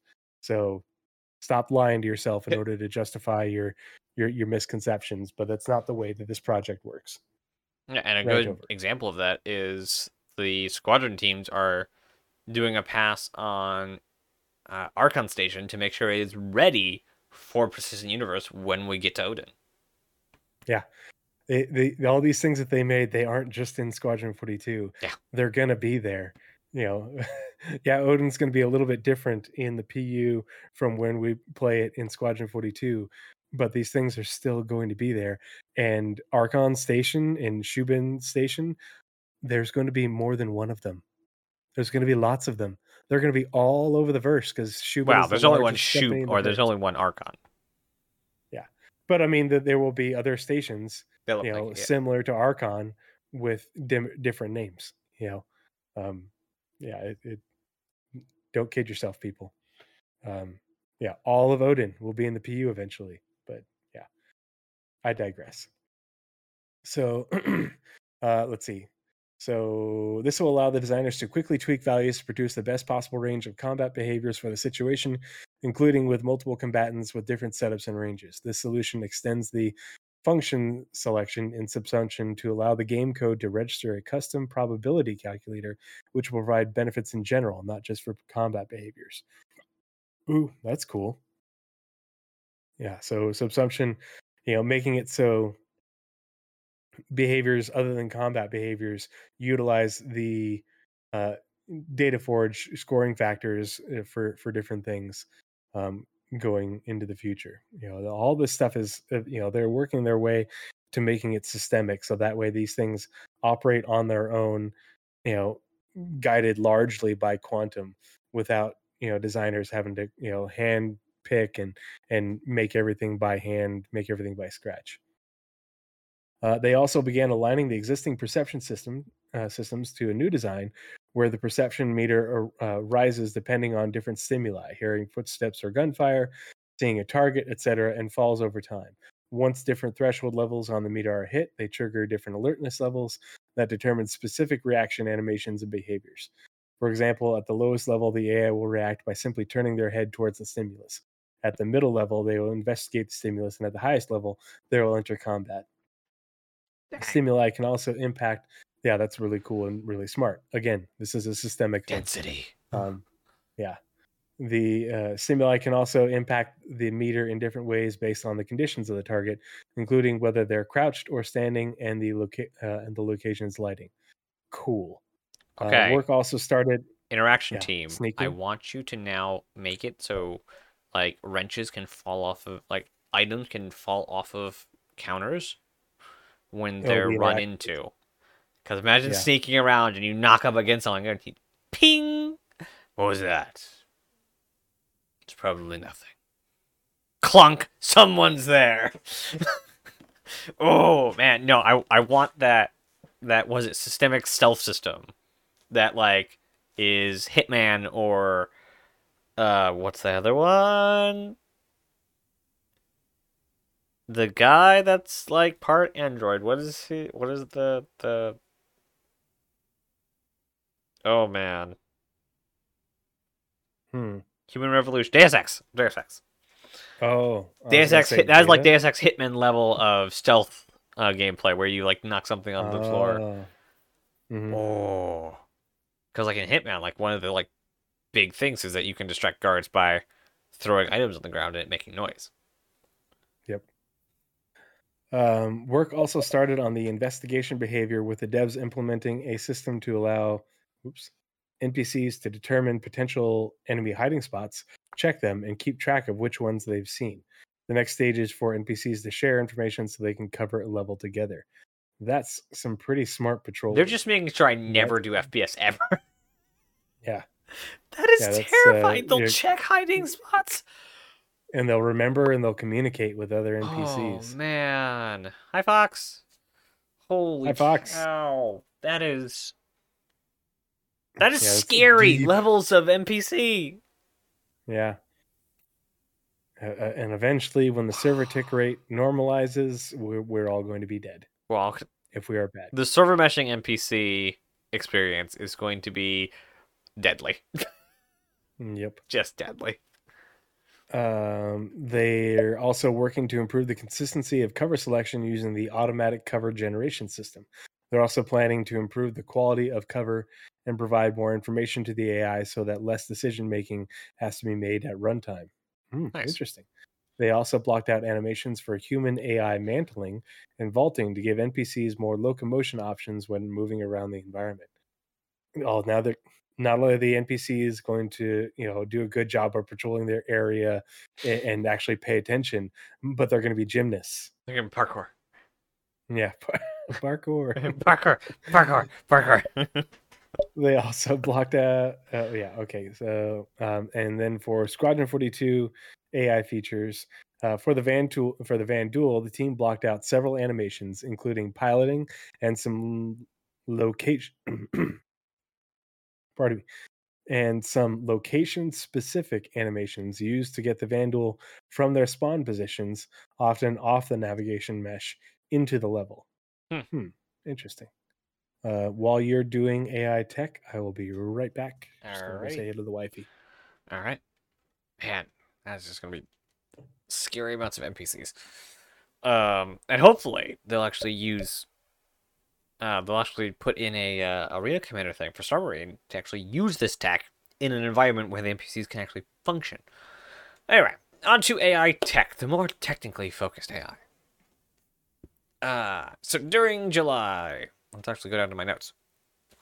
AI tech fo- focused on extending the functionality required to traverse navigation islands. Uh, navigation islands are pieces that they can navigate that are detached from other pieces. So, uh, a good example would be, let's say, a room and a scaffolding, where you have to jump up onto it. Uh, what's called? Mantle onto it. Um, using special actions, mantling, jumping down, vaulting. So these are all uh, specific animations or connectors. Uh, they talked about them a lot that you can use to get from a nav mesh to nav mesh. Uh, the basic idea, and this is a quote from the AI tech team, the basic idea is that using the extend ex- exiting markup, we want to allow NPCs to perform similar actions to the player in the environment. For example, we adjusted the ledge object to include specifications that evaluate the nav mesh and link multiple island multiple islands correctly. That was the AI nav team. Uh, they also continued R&D on seamless transitions into usables. I really, really, really hope this comes into not only NPCs but also players. So when you're at your ship and you go, I want to get in that, it doesn't snap you to the correct position and then animate. It goes, oh, let me step back a minute and then get into the animation. Um, so it, it blends the animation into the, or it blends the IK or movement into the animation, not just snaps you then does the animation. Uh, progress was also made on the locomotion refactor. I forget which one that is. I don't know if that's NPCs. Well, this is AI. So AI locomotion refactor. That was talked about like in two, three reports ago. Um, last month, the team began working on a, how AI actors process movement, which allowed them to decouple movement requests from what processes it. This is an important change to better support multiple path followers used in different contexts. For example, actors, creatures, creatures like to underline that, or NPCs driving a vehicle or pushing a trolley. They are currently preparing to integrate this into Squadron 4, the Squadron 42 branch and verify that everything works as expected. Uh, for, for the subsumption editor, within the sandbox tool, AI Tech implemented new functionality and stabilized the tool to finally open up the usage to all designers. So pretty soon, six months or so, we should be seeing subsumption actually have an effect on the game. Um, a better AI debug UI using IMG UI is currently being implemented. Uh, progress was also made on there made on ship reinforcements for Alpha 317.2, adding better monitoring and abort phase. So uh, yeah, in case the drop location is occupied. I didn't do the in, I just cut it off in case. There we go. Uh, the pilot can now monitor the presence of players inside the cargo hold. So if you're trying to uh, stow an NPC ship, um, they know now. Uh, they also fixed several bugs relating to how how to slow reaction time and desync teleports. So this was uh, Nope, it's just lost part of the uh, network work that they did, um, and bug fixes, bug fixes related to them, and how to show NPCs their actual location. Uh, these issues are mostly caused by low server frame rates. Shocking, uh, but devs optimized the code and implemented tweaks to allow the code to better handle some of these situations. Um, where was it? The uh, the more context thing I think is really cool. The being able to um, have one they detached it so they can just say i need you from here to here and they can say whether that's walking running driving piloting pushing a car dragging a body they now can just do it. It's really nice.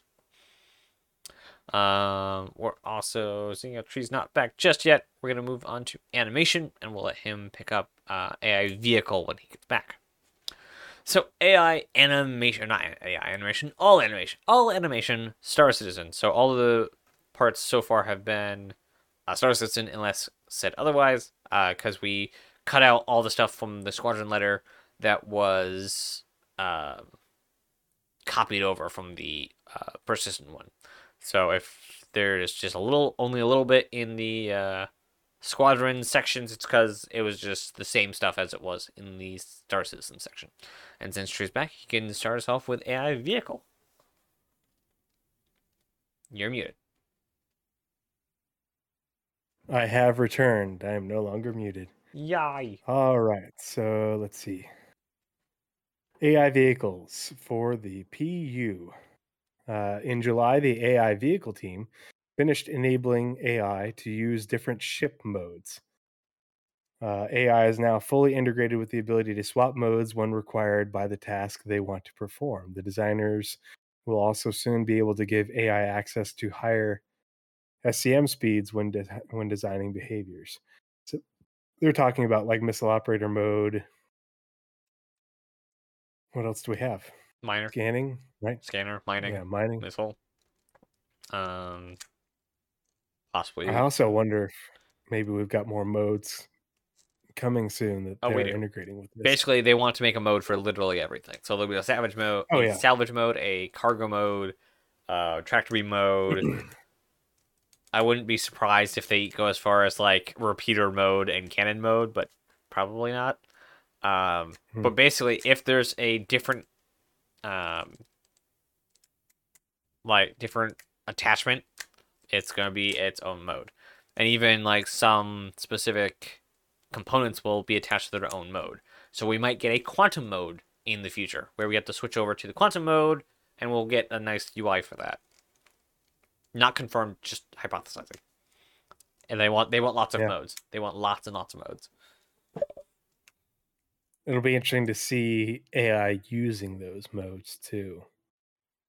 I mean, um, how much are we actually the gonna differences see like. them if we're not on the same ship? no, I mean, like, I no, I, I like, I want to, you know, um, quantum in on a mission to a NPC reclaimer Mhm. because I'm delivering them something, and to you know, oh, they're they're reclaiming, they're they're doing salvage, and the AI and the ship are are using the salvage turrets and the munching and all that stuff. You know, if they're if we are able to use those, I want to see them using them, and I'm, you know, Yeah. yeah, uh, when when we can that- be on the on the ship immersive as with hell. them, yeah. yeah, yeah. Uh, it, go and you're going to an asteroid field owned by Shubin, and you're you're hauling ore, you know, from uh, something, you know, uh, and you're, you're just picking up ore bags from, you know, AI Orions, NPC Orions someplace.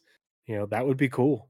You know, and, and to be able to see an Orion, you know, doing its thing and it's not operated by players and it's this massive capital mining ship, you know, and, and the AI are doing their thing and all you're like you just pull up next to it and somebody moves a giant ore bag over onto your ship via their tractor beam and away you go and you know, you didn't even interact with a single human being. It was just the AI and quantum, you know, generating the the mission and the gameplay and the interaction. That that's just yeah, that's the dream. That's super cool. There, there better be a pretty quick turnaround between the cargo refactor and our first cargo event. Yes. Like, like, come on, give us the Mhm. was it Elite Dangerous community events. It's yeah, not you have all the stuff you need after the cargo refact. I mean, even before we have the stuff we need because they can count cargo and they can uh, modify stores right now to just accept everything or sell everything. So they're like, it's so easy to say we want to implement a uh, event, spawn it at this location. We need to deliver X amount of cargo, and just that's your mission. That's your thing. Obviously, like spawn the whoever wants to counter it into the thing. So let's say Nine Tails wants to, uh, or heck, make it a Nine Tails event, and the and Crusader Security wants to stop the transport of these mass amounts of illegal goods. So you have Nine Tails like co-pilots, and you have Crusader Security coming in to stop the the the stream of haulers somewhere in the middle, and maybe even work in the interdiction stuff that we just got. yeah. Please give us a cargo event. I I, really I want. have my raft. I have my raft. I want to use it doing cool things. We'll get to what I have later. hmm Um, and then bug fixes were also made throughout the month, including an issue with the Fly to, not computing an efficient path and dive attacks, not ignoring driverless spaceships. So they were they they they weren't ignoring and they want them to ignore driverless spaceships. So if I had a problem with this in the spaceship is- the spaceship is parked, they want it to ignore that ship and go for a manned ship. Oh, that's gonna. Oh, that's so nice to hear. Because that was like my biggest problem with. I was trying to solo the Reclaimer uh, Breach and steal mission. Mhm. So I'd get up next. I would clear the first wave of security. I'd go in, I'd park my ship, leave it outside, and while I was getting the box, they would come back and blow up the ship. So I was just stranded. Mhm. No one was in the ship. They had no reason, tag wise, and by tags I mean like the, the game didn't say anyone was. It was just a ship, so they blew it up. It's annoying, but I'm so glad to hear that they fixed that one. Super cool. Uh, and that's or wait, yeah, Yep. the AI vehicles. So back to you for animation. Animation. Uh, last month the and the the both of them are just. There's no way of shortening them, so I'm just gonna read through them. Uh, last month, the facial animation team further developed female vendors, outlaw, rescue, and transport, and continued burning down emotes. That's a lot of very specific work, and that's all in the Star Citizen side. rescue Yeah. transport. Rescue and transport, outlaw, and burning. I don't know what burning down emotes mean. I have no idea what that means. I, I, assume they mean burning through, as in working through. Um, yeah, burning, adding more. adding more or working on them at Mhm. some point. Yeah, it might be Oh, polish or something. Yeah. Uh, it says the motion capture rescue team and transport. Rescue and transport. Again and transport. Uh, the motion capture team is currently building their new studio, which we've seen twice now in the ISC. Uh, which should be live mid August. Ooh, sweet. Yeah, I cannot wait to see what they do with that. the That- second should they be so have cool. a uh, like they they better do another community uh mocap thing when they do uh CitizenCon over there. Oh, Like there should be you know, something where like, hey, sign up and we'll choose some people to go to the mocap stage, and they can do a mocap thing. E- even if it's Yeah, just like a mocap stage tour, maybe not a Well, whole like suit up. how but- much? Yeah, with how much Jared has been showing it off, Mhm. you know, during ISC and everything, you know that they've got big plans for that, and they're going to show us some. Yeah, So I'm, like- I'm excited to see it. and here's like the I guess monthly or weekly or bi-weekly whatever reminder: CIG is not making Star Citizen. It's not making Squadron 42. CIG is building a company. Long after Chris is gone from the planet, will CIG still be making games? They are building an entire culture, an entire infrastructure, entire base to make games, not just this one or two games.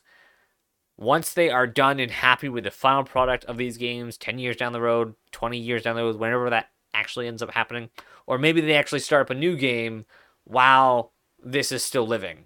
Either way, the studio is there to have the quality of Star Citizen on whatever their next project is too, but make it a lot easier for their second go around.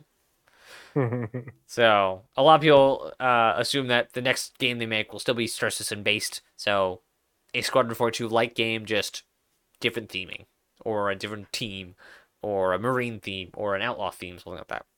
Either way, they want to make sure that that project does not take as long as Squadron 42 is, because everything will be set up, all the pipelines will be set up, the base will have been laid. That being said, over on the Squadron 42 side, Last month, the animation team for the development on zero G movement and navigation, uh, adjusting the feel to give better overall experience. They also worked on a new SMG, additionally weapon for the Master at Arms. See, here they call it Master at Arms. yeah, Squadron 42. Yeah, but it's weapon vendor and starts. It's fine. Um, ladder interaction. He's just not a vendor. He's a master at arms It on the works ship. a, it's the it's a vendor tech anyway. Uh, female console use But- and locomotion. it's- he'll have different like lines. It'll be different in some ways, only very but slightly. you know, very slightly. no, it'll be completely different. He's a military person on a on a UEE Navy ship. Uh, uh, it, it would be like saying that the master at arms, you know, on, on the LHD that I deployed on, is the same as the guy that I go down to at the gun shop down the road. Functionally, yeah. No, You say I need this gun, dude gets you the gun. The lines It's and not- the like dressing will be different. the lines the dressing the the behaviors you know i mean yeah the the base of here's this here's that you Yeah, know. the but functionality. you know it but but in reality a master at arms does a whole lot more than that um, on ship whether they'll do more than that on like the stanton i don't know because all we've, we've seen is the guy behind the counter but you know the, and that was the- how many years? Three, role. four, seven, eight, Five. nine, ten, eleven, twelve. Yeah, five years ago. Yeah, five years ago. We done. We did see like no, I guess that was just clips of that. Never mind. Yeah, five years ago. Uh, where were we? Uh, new movie glass interactions were developed to give a more realistic feel to characters, and progress was made on the Vanduul. This time, searching vents and climbing. That's terrifying. like Vanduul in the vents or just looking at vents? Searching vent. That I need somebody terrifying. to do a mashup of Vanduul searching the vents when we see it, and mashing that up with Bruce Willis um, from Die Hard. That's great. I love it. On the facial side, improvements to the facial animation of the named cast members continued. So basically, just improving what they already got, making sure it is up to snuff and as high quality as possible. That being said, back to Tree for character art. Uh, for um, Star Citizen character art, the character art team continued work on Now the this time I'm Frontier gonna be right back. and high fashion outfits uh, for upcoming releases. Oh boy, I'm excited to see these. Uh, they also progressed with marketing items for both the subscriber pr- program and upcoming holiday events. Cool. Uh, Squadron 42 character art. The character team, uh, character art team spent June, um, spent June.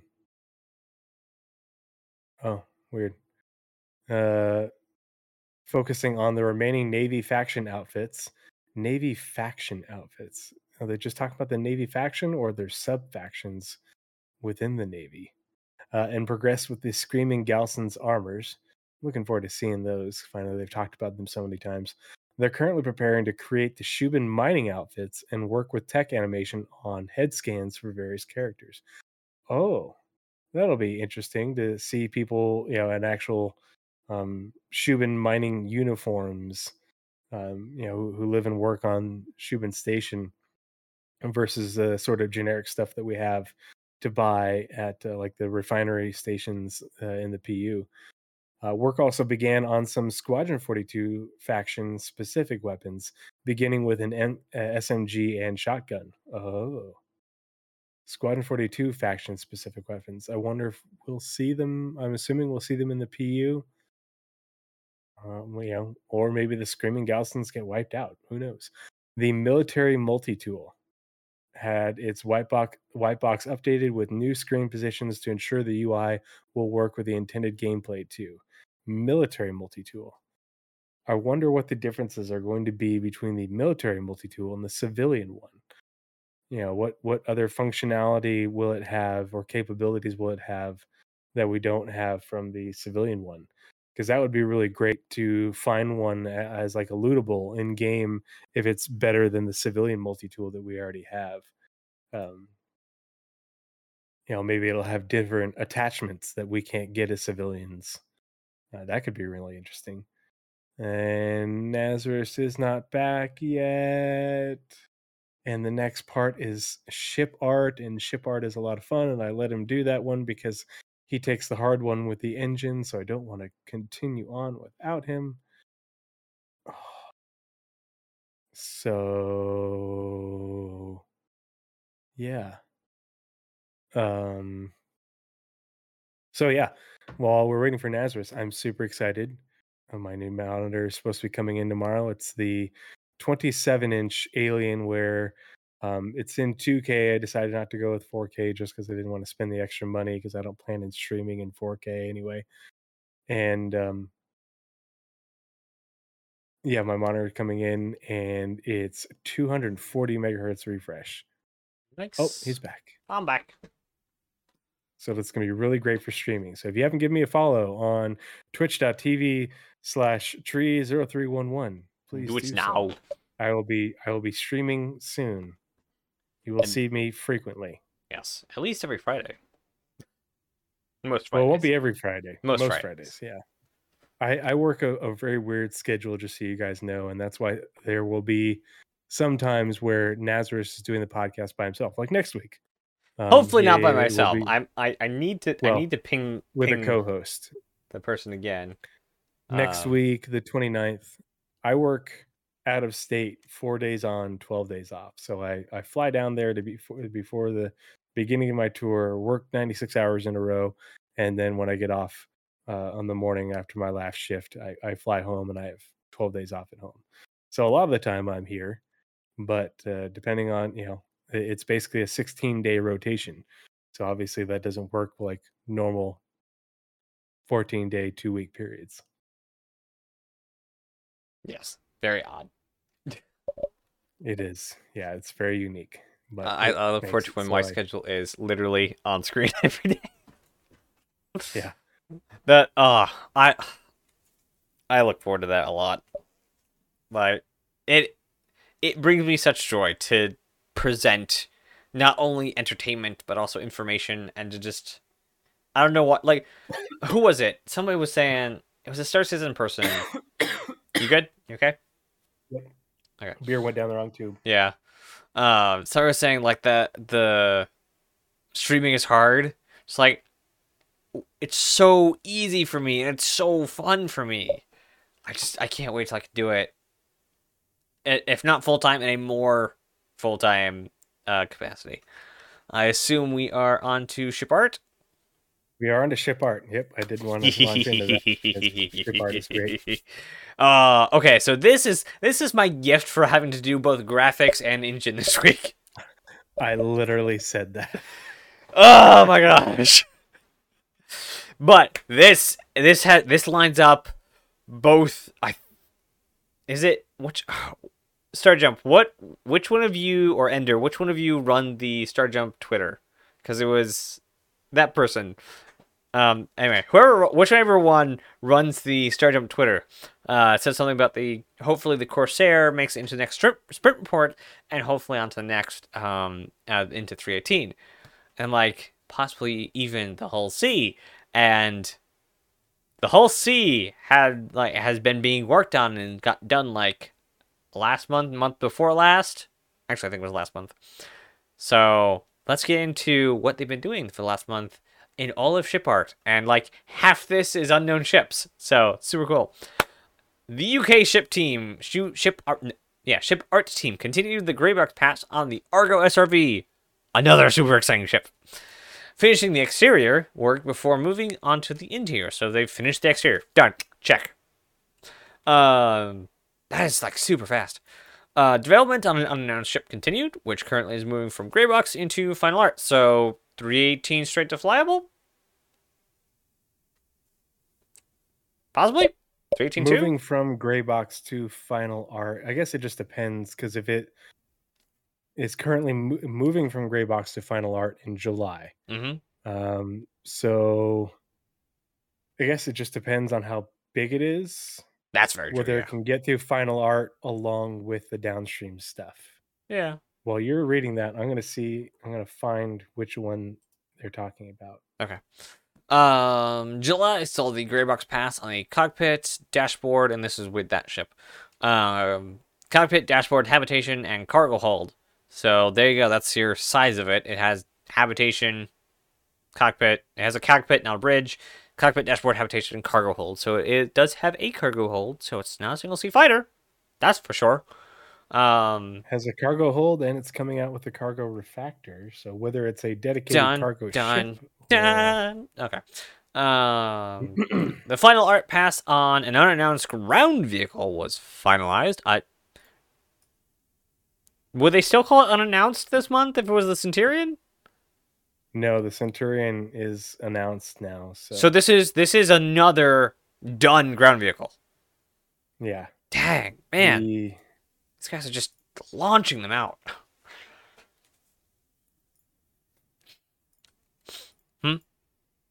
Still looking? um, Yep, go ahead.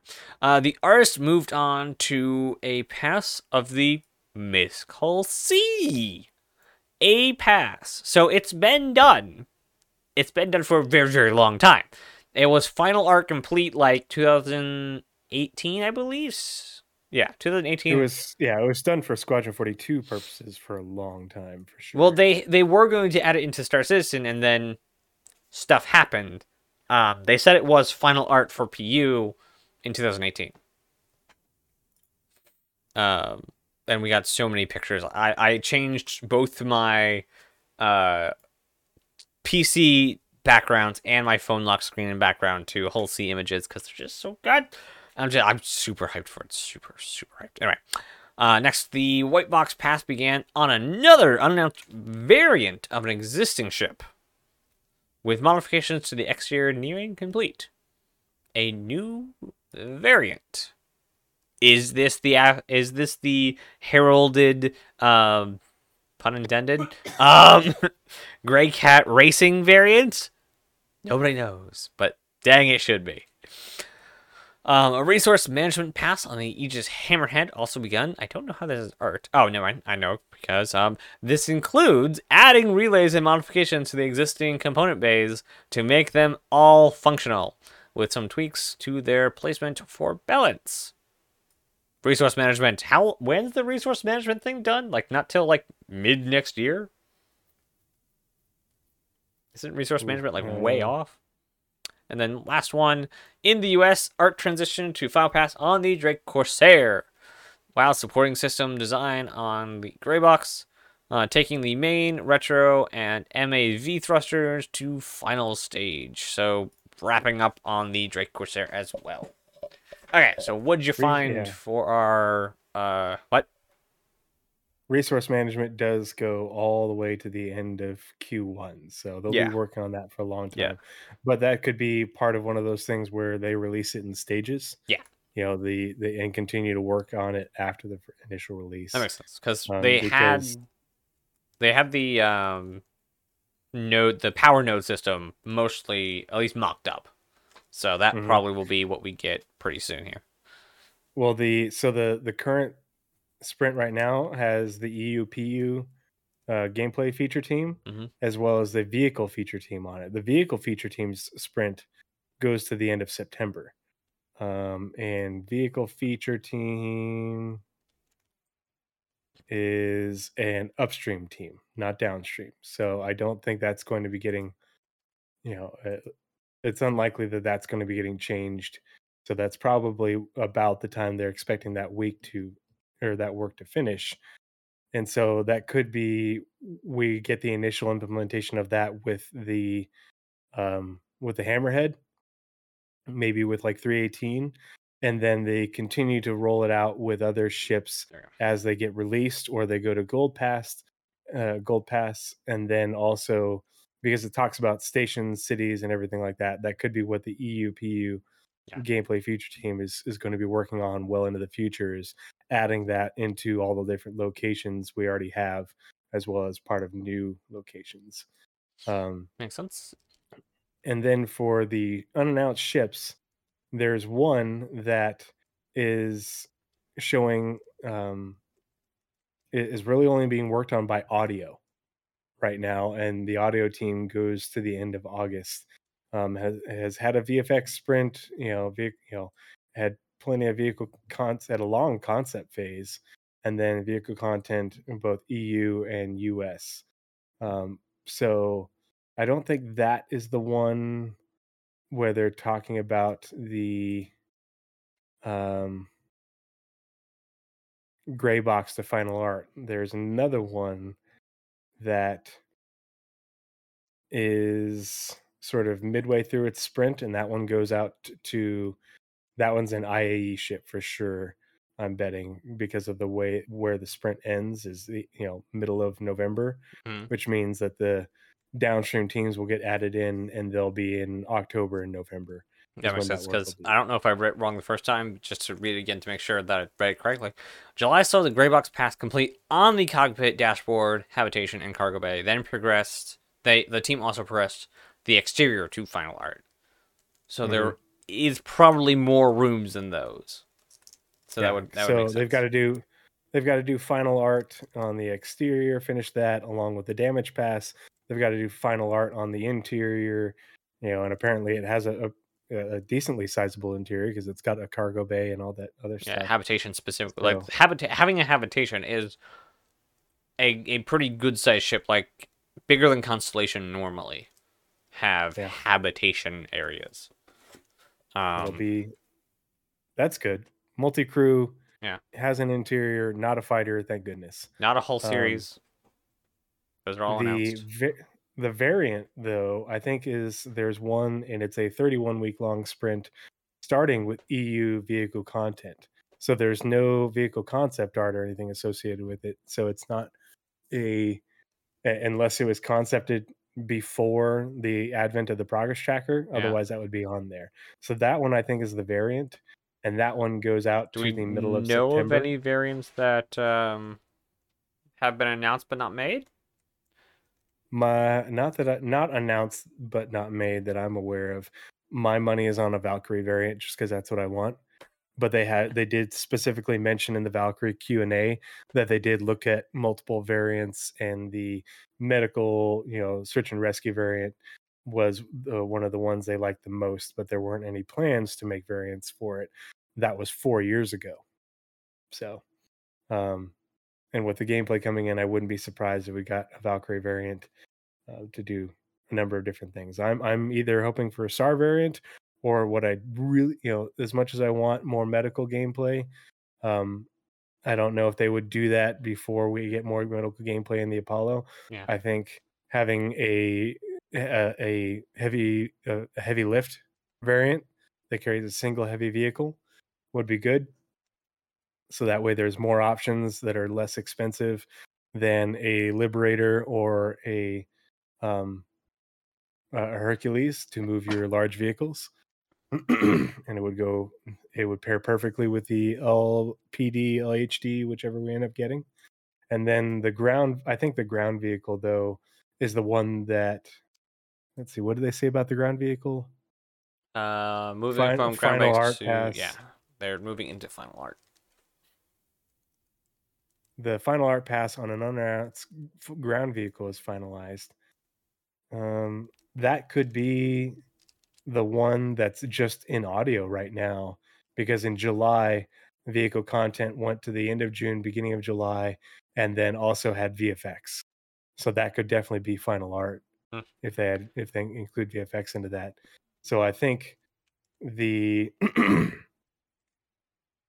if anything for straight to flyables for 318 unannounced we've got a, a well straight to operable. We, i think we've got a unannounced you know the unannounced ground vehicle and maybe a variant. Um i would have assumed if the variant was going to need more downstream besides audio it would have been scheduled by now being that we're midway through the the, the quarter. Um and they already scheduled the audio but there's no other vfx so maybe maybe the variant will will come with 318 as well Hopefully, like I hope Um, their their straight flyables are less gimmicky. Like yeah the mule is not used. Um, it's it's a it's a it's a meme ship right now. Um, Yeah. The steel also a meme ship. Nobody uses that uh, unir- unironically. Um, so what other like straight to flyable stuff have come out recently? Those were the last two. might get a concept Uh, the DS was a straight to flyable, also a meme ship. Like their their straight to flyable stuff has been full of m- just low effort meme. Sh- well, not low effort. The the mule took a lot of effort. That it, the mule has good polish on it. Um, the mule will will shine more when we get the cargo factor I hope so because I feel like it is made irrelevant by an industrial tractor beam because it only carries two Um, SEU. yeah well i mean you can with an industrial tractor beam you still have to run Eh, stick it on top of an Ursa, drive it. I don't know. I don't know. Anyway, uh, that is to you then with the community team. all right community Take as long as you need. I, all I don't need know to come and back. love I don't need to come back into this ever again. what are you talking about the engine The- Just the next. You can take as, after yeah. yeah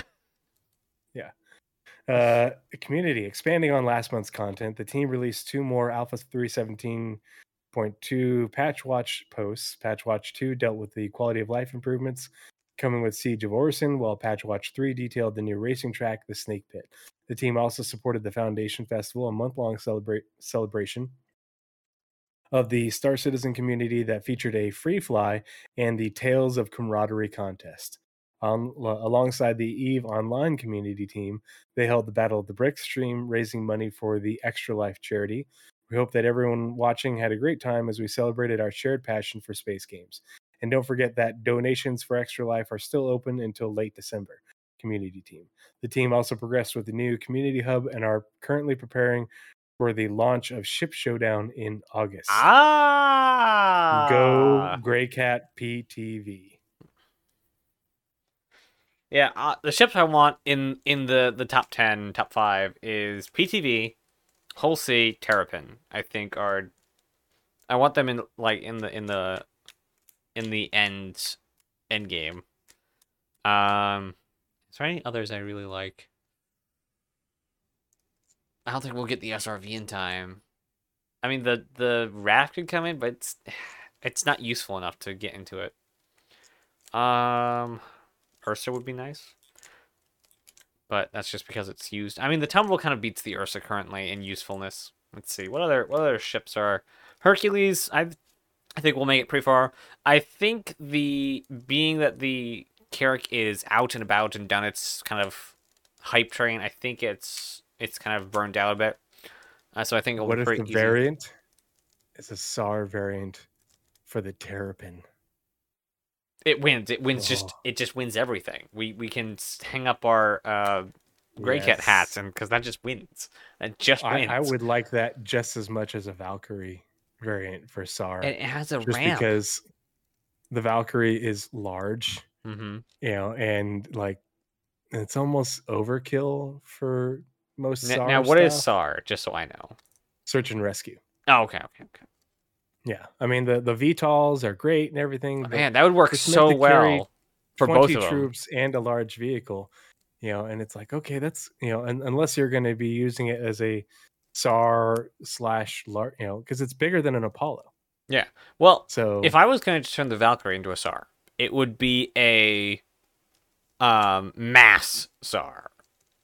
Like it would be like a ton of just as many tier one beds as possible.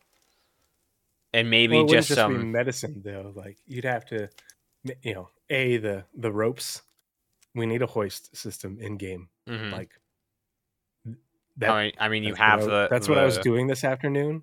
Oh wow. Was hoisting out of yeah. So the, the that's what I, I was doing is I was hoisting out of a helicopter, and and training on that Right, stuff. you got and, the sliding doors in the Valk. And we've got the sliding doors. You've got the you know the, the ramp off the back. You know we need to be able to hoist. We need to be able to fast rope. You know uh, you need to be able to you know come down in real hot and fast with your Valk, but not land. You, you Mhm. flare your thrusters, and as you're doing that, the doors open. Out go the ropes. People fast rope down. You know that's that's a tactical insertion, and then you you know Yeah. uh, you, you never touch the ground. You don't have to worry about lifting off again. Um, yeah, that that would be super cool. But a, a terrapin you know, Now, has the door. You can put a hoist on it. Um, you know, you can put a single bed in there. You know, it- it's smaller than a Cutty Red. It would make a great SAR ship for a smaller, it a not Endeavor size because Endeavor's capital, mm, but a large medical ship a large Yeah. uh, like a large medical ship with a a extra small hangar for a terrapin that would be cool now maybe imagine maybe maybe even give it two two maybe two tier one or tier three beds Well, imagine you got a tier three bed, but you were able to do. I don't. I think tier one would be a bit stretching it for for that small of a ship. But anyway, but basically, Yeah. instead of a medevac, you're a um, black market medical um, personnel. So you you i'm i'm stealth, totally okay armored, and you you're on call to only the highest paying clientele. oh I, I was gonna say you know I, I don't want perfectly good organs going to waste yeah, that's so good. wait waste not want not you know be Yeah. like the native americans you know don't you know use every part of the animal all right Oh, you look pretty banged up. Good thing to you. I had just uh, liberated some uh, skin grafts from some some uh, poor unfortunate soul this morning. Um, A- and we don't want them to spoil. They're on ice, but they'll only last so long. So I'm giving you the special deal. uh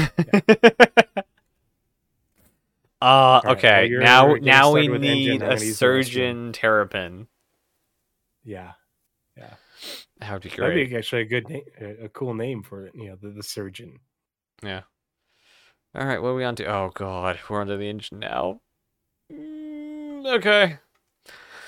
All right, the engine team. So I turned out, I tur- it turned out to be, I turned like three paragraphs into six paragraphs. So here we go.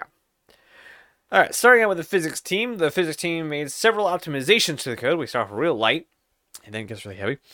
Um, ray box, ray slash box overlap, or raycasting. This is one of the versions of raycasting. Uh, raycasting, for those who don't know, is basically a digital way of a laser pointer and seeing if it hits anything, or it can also track where it hit something and how far away that thing is. Uh, so ray slash box overlap checks were implemented into the ISPC, which is a compiler for a variant of the C programming language, and are now also used in ray world intersections or RWI, which is a ray from point of the world uh, to another to direct distance to specific objects. Um, so basically, shooting a laser somewhere in the world and using it to uh, detect specific distance, uh, specific uh, detect distance to specific objects. Um, that could be uh, the ping could use that. So you're pinging out and you're trying to see how far away objects are. That could be used for that. Uh, to quickly skip entity parts if there are no overlaps of the ray and entity's local bounds. So that was bas- that is a single sentence I broke up into like five different bits. The next sentence, further opti- optimizations, including a box pruner to process vehicle wheels and all of the possible collisions and their parts more quickly, as well as the SSE or streaming SMID. Uh, an SMID is single instruction multiple data extension. So SSE is single SIMD instruction and SMID is single instruction, multiple data. Do you need to know this? Probably not, but that's what they mean, so you can reference this for reference. And the AVX2 or Advanced Vector Extension. So let me read, read that so as everything without all the gobbledygook in there. Further optimizations using a box pruner to process the vehicle wheels and all of their possible collisions and their parts more quickly, as well as the SSE add AVX2 optimizations in the code that search parts for physical entities. Yay, learning. yes, I did watch videos for that.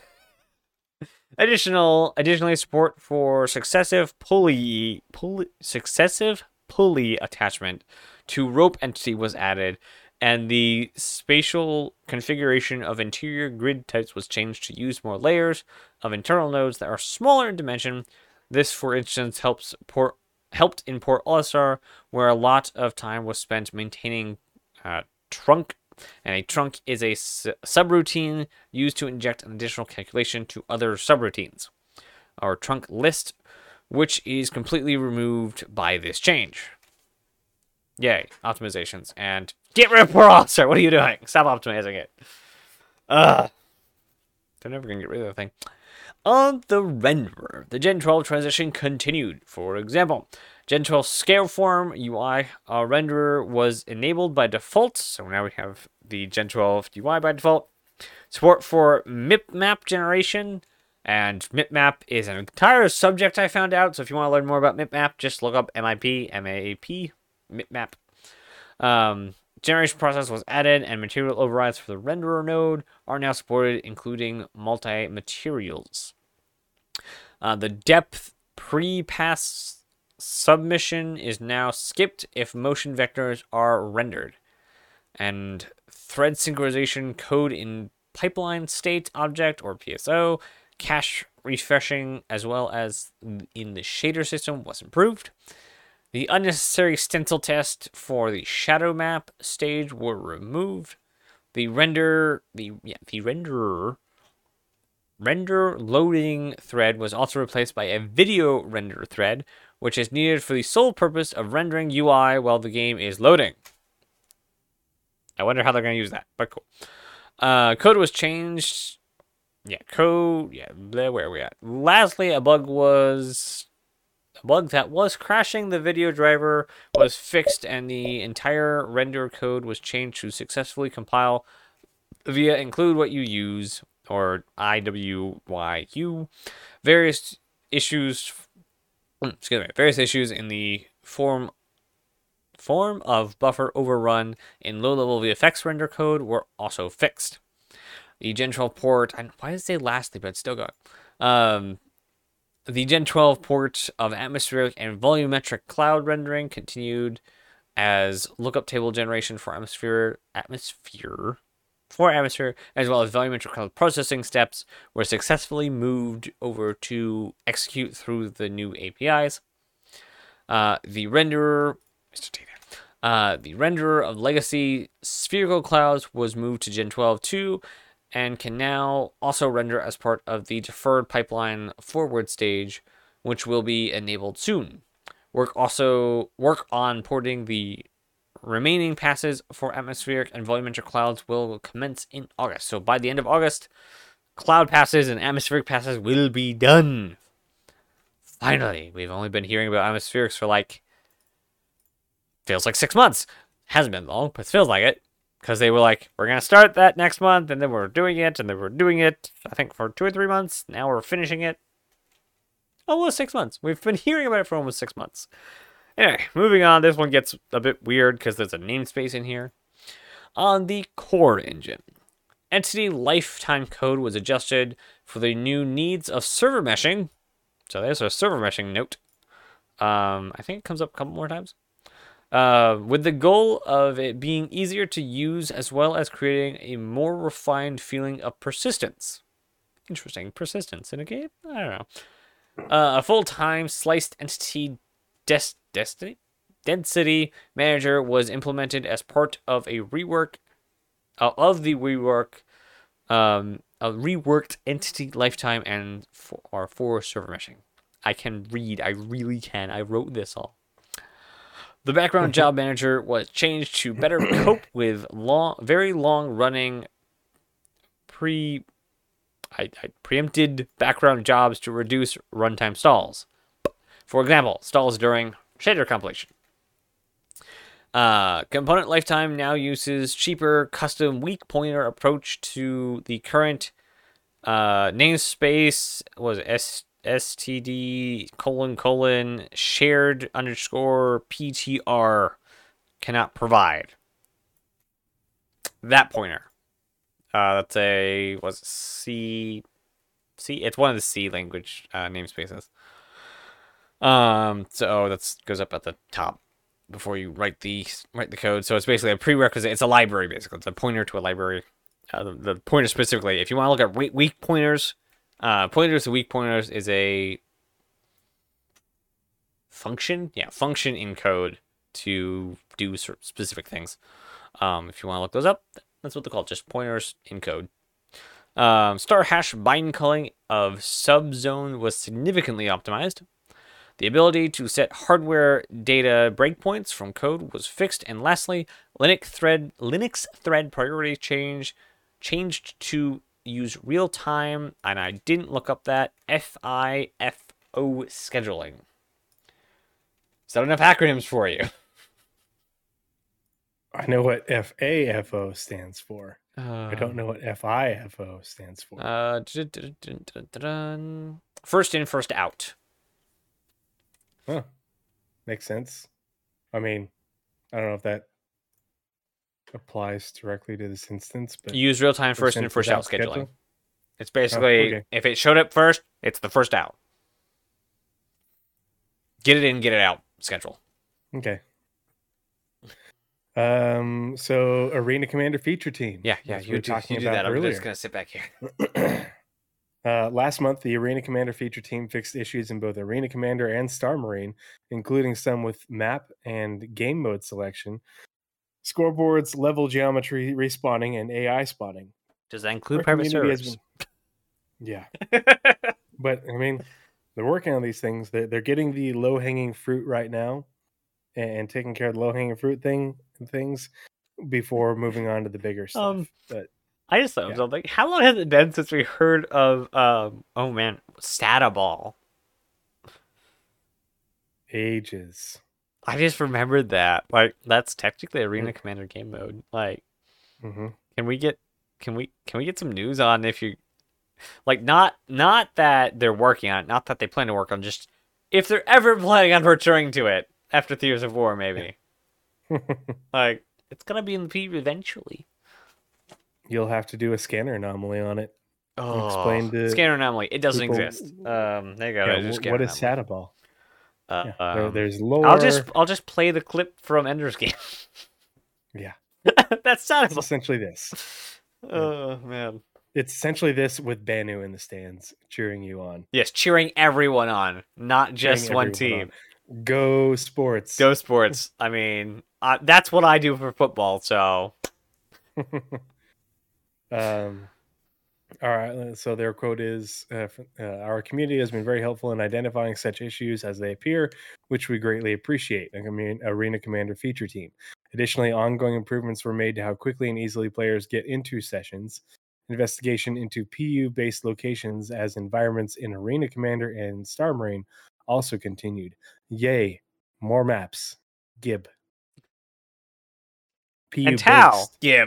that doesn't that doesn't ha- mean it has to be in the PU right now. It just means locations that will be in the PU. P know, like the based. Good like Doctor. it could be um ArcCorp style. Yeah. I mean, The how awesome would it be for a like and I'm gonna bring this up, bring them into it. Um a battlefield map. And a Mhm. lot of battlefield maps are city based. yeah. How cool would that be? How how cool would hold on. They have a really low hanging fruit for a Star Moon map. Siege of Orison. Copy paste. Done. Yeah. Well, and all the Star Marine maps exist. They are they are in lore. Mm-hmm. They are locations that are supposed to be in game. They are things that happened. Um, and so they're just looking for they're looking at more things that they can build, you know, just like they did for the other Star Marine maps in order to bring them into Star Marine. So, you know, because the both you know both the maps that you know not only Good Doctor, but I forgot the name of the other two, but they're all for, they're all places. in Echo game. 11. They're all are in lore. They're not you know made up. Um, well, Demien I mean, Echo they 11, are, Demien but- Coms. hmm Uh, let's see. Some changes to scanning ping radar design were implemented for both vehicles and FPS gameplay to allow players to find and identify contacts with greater ease. Finally, bugs were fixed were fixed to give the community as stable an experience as possible. And back Nice. to you for character and weapon features. I- Oh boy. I should go check out Star Marine in the current patch. I played it in 317 and my performance was amazing and I had like next to no desync. It was Hmm. night and day different from the previous time that I'd played it a while prior. Yeah, But uh, on the PT it was it was it was rough. It was not great. It was really bad. Like there was a massive amount of desync and teleporting and just dying for no good reason. So I, I wonder what it's like on live. All right. Uh, Starter Citizen. Nope, I only have Starter Citizen. I don't have any Squadron. Squadron just doesn't like me. Um, features, characters, and weapons.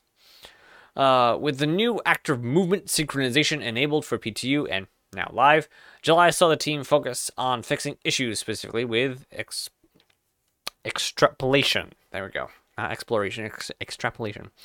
When a local machine tries to predict what another player is doing.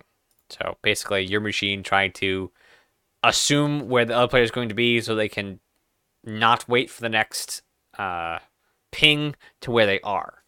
So that's a big part of how the new, um, or that is how the new uh, syncing works. So you see smooth movement, not just skipping around. It's not waiting for the server to tell them where the player is. Uh, yeah. So X extrapolation is necessary when the network latency prevents data from arriving regularly. Is what they said. The team also continued to refine the algorithm over the will re- continue to refine the algorithm over the coming releases, and are specifically looking at improving the handling of look input synchronization I imagine that's just looking around so they know so you can see what they're looking at more easily for the next patch. So in 318 they're going to be trying to look at the look input, I assume, only assume that that is the uh like looking around input, so mouse inputs. Um, in July, the team also started laying the groundwork for FPS devices.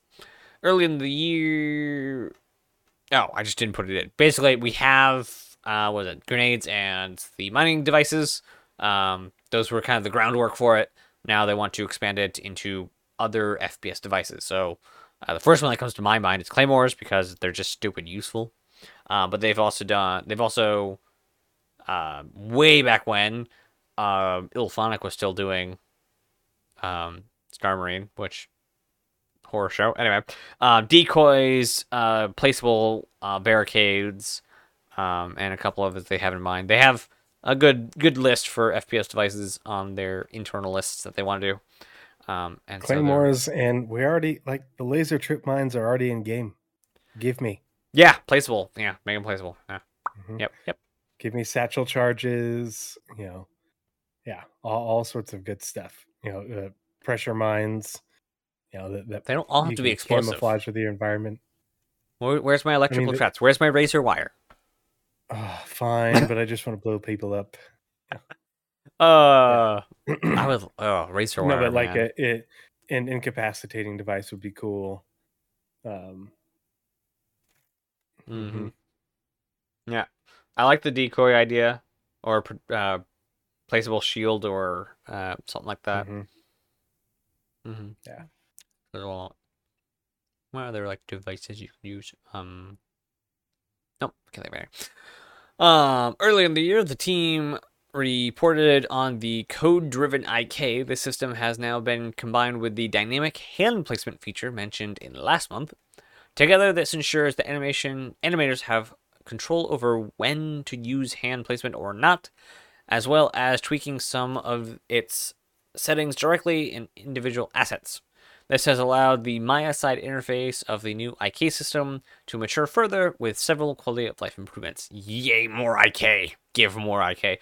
IK is stands for inverse kinematics, basically when the world dictates where your animation goes. So, um, a probably a really popular one you see is when a character is like shimmying through a, a, a tight crevice. This is like in a lot of tech demos, and they'll they'll put the hands on the wall dynamically. That's IK. Or, um, I think they want to do it also for buttons, so your character can reach over and hit the buttons without them having to do a bespoke animation for each single button. They'll just say place your hand there, and it will go and touch it because the world knows where that button is. It just needs to use the bones in the arm or the animation in the arm. Just put it there done. So I love IK because it lets you do complex animations and detailed animations without having to author millions of animations on top of the thousands uh, we already have. That makes a lot of sense. Yeah. Look at that. Them being efficient. It's almost like that's what most of the last 10 years of development is, is how do we get all these things done so we can do these things systemically how do we make things massive, so that we can make things fast? Game. Yeah, yeah. Um, now to you with feature gameplay. The gameplay feature team, PU gameplay feature team, uh, continue to develop life support and engineering gameplay. Oh boy, that's going to be so much fun. I'm really, really interested in this. This included work on the MISC Hull A, as it's the first ship with interactable relay points that control resource distribution. The Hull A. How interesting. Interesting. I wonder if it's just because it's the newest ship. Yeah. Um or was the newest the, ship when they started, I guess. Yeah. Um I, they, I wonder what the process will be in order to go back and add all that. So to the, the Carrack has empty slots for it. But like they said on the Hammerhead, some art will have to be assigned to shift stuff around to actually put these into the ships. Mm. So this will be included in that Gold Pass update that all ships will need. We were talking about this in I think it was the InfoRunners Discord, And with this being in game with certain ships, you know, or, or limited ships at 1st hmm for them to test it and everything, a- as they roll it out to more and more ships, will those ships have be at an advantage during multi-crew? Will they be at a disadvantage? You know, versus ships that don't have these things. I hope it's an Uh, advantage. It's going to be interesting. specifically well, one for testing two because it's supposed to give you more stuff to do on your ship especially when stuff goes awry um, Mhm. even though they are supposed to degrade and misfire but that's supposed to be like after hours and hours and hours of, of ship use um, but when being attacked and let's say you're firing your weapons your shield's getting a whole bunch of impact you should blow a fuse not blow up Mhm. um, assuming the NPC or player can actually think long enough to say, "Hey, maybe I just disable them."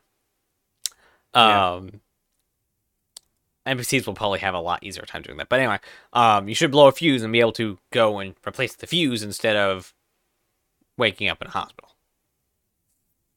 So, The Hull A is also a, weird choice in that it is a single seat ship. mm-hmm. very much so. It's I Yeah. I, I I would I would venture a guess just because it's super simple, it's super new, Mhm. um, and they have it's small, so it's easier to you yeah know, do this on a small scale first and then expand. yeah, and the fact that they say the first interactable one, um, we so the relays have been in since like three sixteen or something, hmm um, when we got the new power management system. The interactable ones are the ones that you can you know blow up and have to replace the uh, the fuses or interact with them to repair them in some way. So Yeah. it's just the first sort of that. So It'll be. I, I'm really looking forward to the next ISC on this stuff because Mhm. when, uh, was it Johnny Jasivius? Right? Is that what his name is? The guy who did the Hammerhead demo for all of this. think so. Yeah, I'm pretty sure that was him. Um, that was a really cool demo, and so I'm Mhm. really looking forward to seeing because that was in 2020. That was two years ago because it was fall 2020, I think. Um, Jeez. and so I'm really looking forward to seeing an update on this. And if they're this far along, I imagine it, it wouldn't be surprised if we got an ISC update on it for this quarter. Yeah. so let's see. Um, so yeah, we'll just read that again. The features team continued to develop life support and engineering gameplay. This included work on the MISC Hull A, as it's the first ship with the with interactable relay points that control resource distribution. Resource being power, um, fuel. Um, mm, I don't remember what else was in there, but Oxygen CO2. yeah, atmosphere. Yeah. Um, So it's it's getting The the, full kit and caboodle. hmm The power plant and fuel tanks now power the system using the new tech, and UI work was extended to allow players to control the temperature per room. Hull scraping is progressing well, with the team focusing on creating the commodity boxes and repair ammunition at the dedicated filler station in the Reclaimer and the Vulture. Cool. Nice. Looking forward to seeing that. Um, Squadron 42 gameplay feature. Gameplay features focus on support and bug fixing throughout July, fi- specifically looking into performance and polishing recently worked on features. New functionality was also added to player choice. This feature now utilizes the same setup used for conversations and allows design to change whether the text is camera uh, is camera facing along with its size and offset. I love how that's all the gameplay feature. Yeah. We did some bug fixing. But Mm. working on but i mean if if that's what gameplay features is working on on squadron 42 it's primarily bug fixing mm-hmm. and polish that's a good sign It's a very good sign. Yeah. Yeah. We've hear we we've heard the most work from uh level, art, and cinematic. But all Mhm. the like core like core tech uh, gameplay features that all seem to be like, yeah, we're like bug fixing and supporting other guys, but uh and we're done, I guess. yeah, not I I like seeing the squadron like imagine in a world 2 years later we won't have a monthly report for squadron. well, we will. It'll be for part 2. I don't think they'll spin it up that fast. I don't think within the year I- of it releasing will we get updates for Squadron Episode 2. I think episode 2 will start production before episode 1 even releases. I do think that. I agree. I agree. I just don't think we'll get monthly reports on it within the year first year of Squadron being out. If they're working on it, we're going to hear about it in monthly reports. I guarantee it. We shall Yep. see. All right, so now graphics, VFX, programming, and Planet Tech. The second worst, best eh, um, team. It's interesting how they lumped in Planet Tech with that, but it kind of makes sense because it is a very technical. Yeah, it's uh, yeah, it's that's kind of weird. Anyway, July saw the implementation of a dynamic bit set data structure. Um, I where did the video go? I thought I had put it in video here. Um, basically, a bit set is a uh, oh, I put it here. Okay, let me f- finish the sentence. Bit set data structure, which replaces the T joint bit set, as well as the investigation and testing of offline damage maps with persistence. A bit array, also known as a bit set, is an array data structure that com- uh, compactly stores bits. It can also be used to implement a simple data set structure. A bit array is effective at exploring or exploiting bit level parallelism in hardware to perform operations quickly. And then I do have an, a video that I watched in the show notes. Um, and it says the team also worked on separating CPU and GPU implementation, ensuring the results in the damage maps are the same. So, the damage maps they're they're testing to see if they can run damage offline. That way, less stuff being put over the servers, uh, less uh, what's it called? Uh, they don't have to pay as much for servers because less data. Um, so hopefully, uh, this CPU and GPU can switch off or share whatever they need to do. But hopefully, they can be run on RPCs, which means the better C- better computer we have, better the game runs. That's always better, um, and not over the over the network. Um, the team finished porting Gas Cloud Tech to Gen 12 and fixing several issues. Work began on Vulkan scale forming. Um, I don't remember what scale forming is, but anyway, Vulkan scale form functionality and particle mesh rendering in Gen 12. Yay, they're starting to work on Vulkan.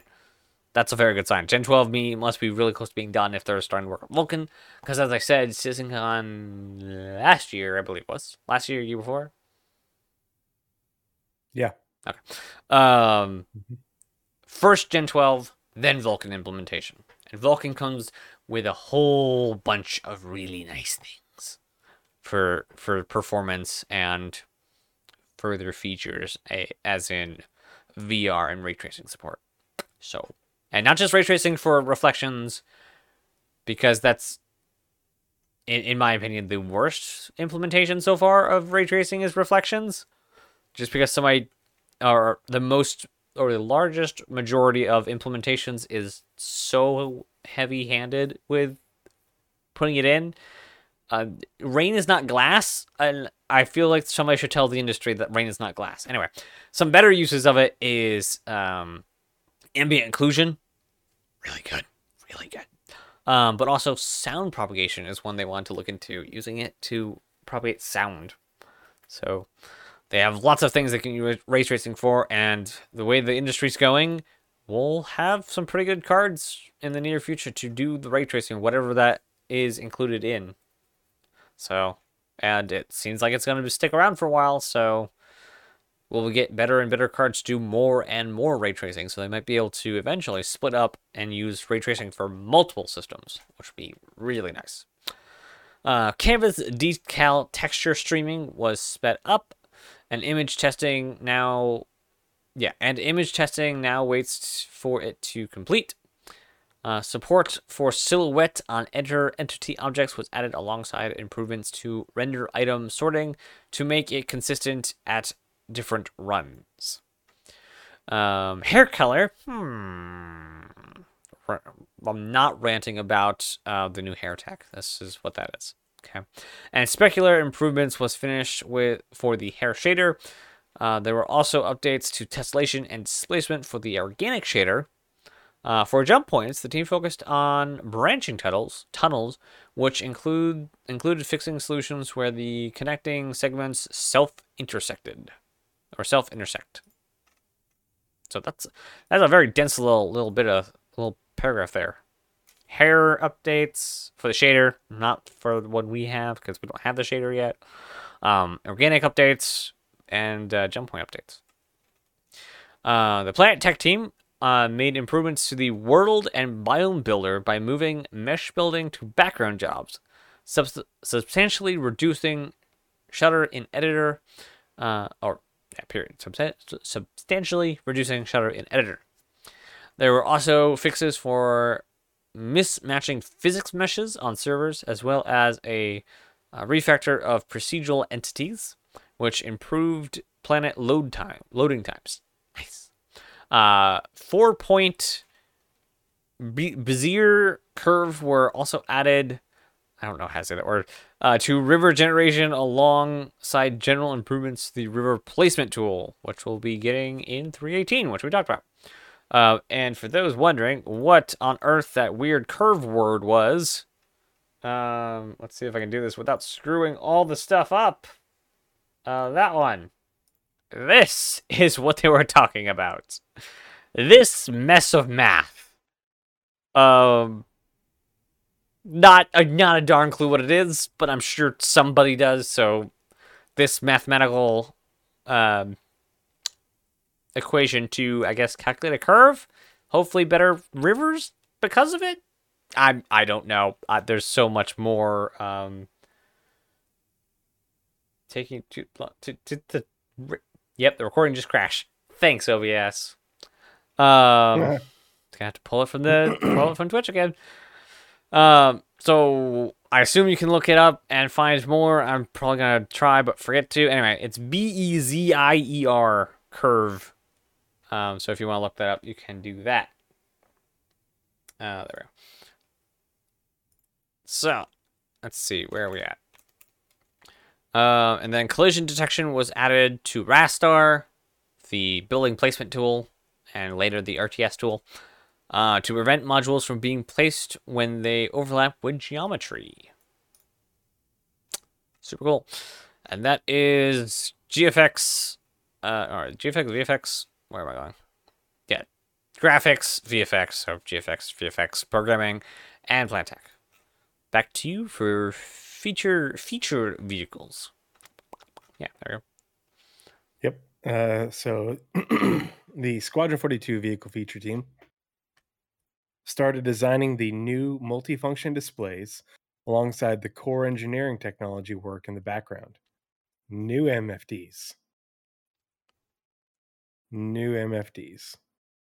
Cool. Yeah, they've been working the that. The design side is yeah.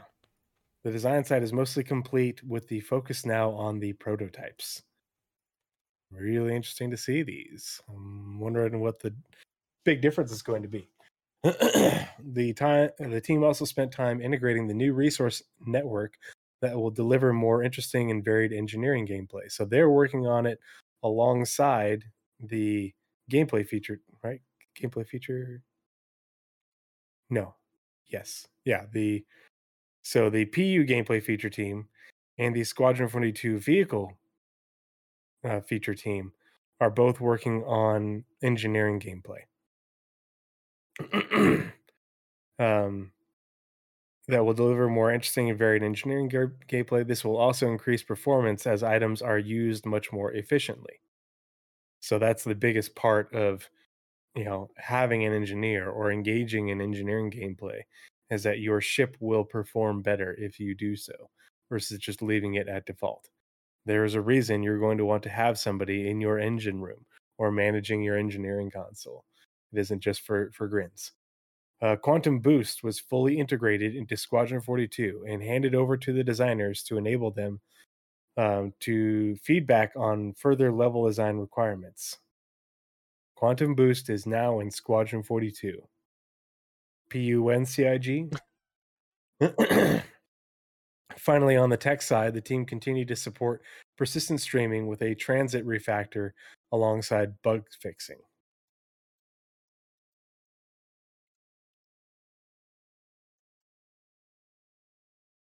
What? Server meshing isn't in Squadron 42. Uh, pieces of server meshing are in Squadron 42. Pieces of persistent entity streaming are in Squadron 42. The games use the same code. It all works the same. It's just it's There's no instead of mesh. your computer talking to a server over here and a mesh of servers over here. It's just talking to itself. There's just no mesh. It's just a server. Yeah. It's- Everything else is the there. There's just no mesh, no background servers. yeah it just it's not talking to something else over a network it's talking to you know there are two little people inside your computer and and they are talking to each other instead of one person inside your computer and another one in another computer far away. That's how it works. Uh, missiles received a complete flight retune after some bug fixing highlighted problems with the way the missiles were set up. Thank you because missiles are garbage uh, now focus is on the intercept portion of flight and controlling accelerations rather than allowing them to be controlled as dynamically as they were before. Hmm. Okay. So they're they're adjusting the different phases of the flight of the missiles as well. Pardon me, I shouldn't have cleared my throat into the mic. Uh, the team also began balancing what speeds and tunings are required for the new master modes feature. The team also began balancing what speeds and tunings are required for the new Master Modes feature, ensuring they get the combat speeds right under normal thrust and boost so combat starts to move in the intended direction. Huh. I don't know what that is. what are the Master Modes? Oh. Why are they not operator modes? I don't know. Yeah, no idea. I imagine they're just a I- I am- different name for operator modes. I imagine that is something we'll be hearing about soon. or not. Yeah. Or it's just Um, a thing the- that they forget to remember to tell us. Yeah. If it if it's just the they change the name of operator modes to master modes and then that that'll be frustrating uh, to help with the future ship balance and the introduction of the resource network the team created a master tuning document that will not only act as a reference point for future ship designs but allow them to set out the requirements of the resource network balance once it's handed to design Nice. Cool. So they're already working on this, you know, getting everything ready for adding it for more ships and balancing it as they add it in. Um, Spreadsheets. Yeah. Mhm, Spreadsheets. Uh, back to you for gameplay story. I finally get to do a squadron one. it's only squadron this time. Um, gameplay story received a fresh delivery of motion capture in early July, which allowed them to make great strides in several different areas, including creating a whole new scene in chapter one and updating the start of another. They also made yeah, they also make a significant update to scenes in chapter 4G. I don't know if that G's supposed to be there. Um, overhaul a scene in chapter 4. Maybe it is. And further polished scenes in chapter 4. What? These sentences don't run together. Anyway, maintenance was also performed across various uh, scenes in several different chapters. Uh, the team also looked at the later chapters and began prototyping two new scenes in chapter 10 and made some minor updates to chapter 12. That middle paragraph does not run well at all. And no, that G's supposed to be there because I just shaded the entire segment. I didn't make my own notes. I didn't put chapter 4G. I don't know what chapter 4G is, but it's a thing. They could have just said the updated significant update to a to significant update to a scene, overhaul the scene, and further polish the scenes in chapter four. The gameplay story team. Um, please proofread your paragraphs.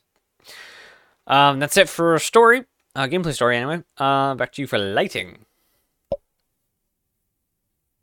Alrighty, for lighting, last month lighting's primary task was making headway into their backlog of tech and dev debt. This is a list of tasks or bugs that have built up that they either didn't have the time to work on or weren't high enough priority to tackle immediately. For the most part, this work entailed minor polish notes for Orison and fixing minor bugs across other locations. They then moved on to supporting the new uh, the new Sand Cave location archetype. Compared to Rocky Caves, Sand Caves featured more natural dappled light filtering in from the surface above to create a more different mood and atmosphere. They also completed a lighting pass on the upcoming Origin 600i and Crusader Mercury derelict crash sites, integrating the nearby settlements into the landscape and stripping out the lighting from the ships. Lastly, they worked on a full lighting pass of the upcoming racing circuit being added to the Orison Convention Hall. I hope that these circuits are at all the convention halls and they're different. I want each one to be different. Um, but yeah, that's it for lighting. it must it must be so weird giving the lighting team, hey, I know you guys worked really hard on on our ships. Um, we want you to break them, rip out all the lights, all that work, delete it. Uh, it must be terrible. All right, so narrative. Uh, okay, so I don't have my own notes for this one, and it's kind of a long one. All right. Over the past month, narrative tackled tasks ranging from mission content to lore. On the mission front, the team generated text for the latest Reclaimer mission, as well as a ver- as well as variety of new delivery missions, while working with design uh, design teams in Montreal and the UK. July continued several other ongoing conversations into the development of new mission types, one of which presents a unique fusion of narrative and design. So the team began figuring out how much content would be necessary to incorporate it into the game and whether it would be scalable to provide enough variety to keep it interesting. Uh, the team met with the environment design or environment and design teams to talk over pyro shops and overall economy to help differentiate it differentiate the player experience from Stanton. To help support this, the team continued to work through the mocap data for the Frontier vendor captured at the end of June to get into the pipeline. Uh, two new narrative designers recently joined the team. Aha! Look, more people narrative designers. I wonder. I wonder if there's actually more than just three. Anyway, two new narrative designers recently joined the team, uh, who have initially been tasked to other teams to set up, to to learn to set up this to learn the setup and software. There we go. I can get through these. Uh, these roles will ultimately provide narrative support in technical areas of design, setup, and voice packs to make the characters and locations feel closer to the intended vision and tone. That's what I like to see. Narrative, like I guess narrative designers are the like applied narrative. nice. I wonder now. Now I want now I want to know if there's any more narrative people, narrative designers. Um, meetings were also held with the new in-game branding team in Montreal uh, to review the various in-game corporations and manufacturers to standardize their looks, themes, and colors. Since no, since so much of our marketing exists as in fiction con- as in fiction content, this will establish a consistent tone and voice for the companies where they're appearing in-game or out. Such as Shubin. Shubin makes posts on the Comlink. Uh, they also published another edition of Shubin's employee newsletter, Mining Rocks, a portfolio, also a portfolio on Nine Tails, uh, and an original untold tales about shocking discovery and soul, and another batch of Galactapedia entries, which I'm like a thousand behind on. But yes, lots and lots of narrative because as, um, as was said, I think Paul said it first, narrative influence or narrative detect directs gameplay, something like that. Narrative is gameplay, basically. Basically, what it is. And the entire the entire game, the entire CLG runs on narrative. Basically, nothing happens without narrative. Um. Oh, geez, I'm not done. That was just squad. That was just Star Citizen. There's three more paragraphs, four more paragraphs. In Squadron News narrative, during July, narrative focused on completing first pass scripting and recording sketch dialogue for a large section of one of Squadron 42's middle chapters. Design refined the gameplay in the section so narrative frequently played through these areas, updated updated enemy encounters, puzzles, stealth, and navigation challenges. Uh, quote from the narrative team: It's very important to make sure the player always, yeah, the player always understands what their current goals are and what their next step should be. To that end, the writers have been working to balance dialogue hints to ensure that the players who need a bit more guidance will be able to get it without spoiling the fun or challenge of a given area. The narrative team. That is such a nice sentiment. If only the Citizen had that. oh man, the mission team just like you set the mission and just left with that. I again can't wait to play Squadron. Um, additionally, as gameplay mechanics were iterated on and polished, the narrative team adjusted the script to ensure lines referencing those mechanics matched how the gameplay worked. For example, recent imp- improvements to radar and scanning, uh, radar and scanning systems allowed them to streamline some of the terminologies or terminology used by characters in game. Sweet. Uh, the team also worked looked to expand the use of dynamic conversation systems, that kind of conversation system, to enhance the background and enemy NPCs that players will come across. While important key conversations are specifically planned for the player to encounter, there are some areas where the player's freedom to explore has highlighted the need for additional content to bring it to life, rather than relying on the additional uh, bespoke lines, the team is investigating using dynamic conversations to allow uh, for much broader range of content to fill space or fill the space. Nice skis. I hope that goes well. I can't wait to play Squadron. Me too. All right, so back to you for tech animation. Why is that so? The why is it tech... not next to animation? Hmm. that is odd. The tech animation team continued to invest time into the tools code base. Years of development and quick fixes are being triaged, consolidated, and revamped to fully conform to their coding standards and modularize. I'm pretty sure they made that word up. The code base to be more accessible to the technical animators. This will expedite the creation of tools and the pipeline that rely on core processes. Sure. Nope. Not, not sure what any word. of that means. Not made up. uh, alongside, mm, I'm pretty sure they added that to Webster. It's, is that Webster? I'm kidding. I'm totally kidding. I know. Uh, alongside this, they're currently developing and integrating several new tool chains, CGA and skin loading in Maya, RBF solver development, and SSD and Alembic animation pipeline support. Their future development roadmap is also in planning back to you for online services. Montreal. Montreal. Love those guys. Most because we see most of the work or all the work they do. It is is a mm-hmm. player facing team. Teams. So, yes. Online services in Montreal. The online service team worked on performance improvements to the Entity Graph service in July. Entity Graph is what we're going to be using to access everything that changes state in Star Citizen, mostly inventory pretty big um, thing to get optimizations on. Unlocking substantial performance gains. That is a word they do not use lightly. In some cases, double digit percentage. Dang. This is why we don't have iCache. This is the thing that came in its place. And entity graphs are actually a newer thing to the entire game industry.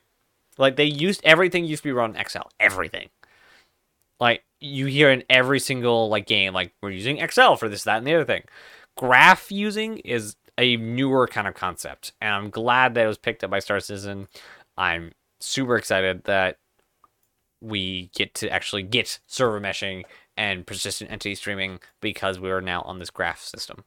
Super cool. Graph systems have been around for over a decade, Oh yeah. but they're very new to game. They're very new to gaming, hmm just because no one games haven't needed these systems. Yeah, they did It- it not hasn't like they weren't as big, wasn't. they weren't as complex, and they weren't as fast.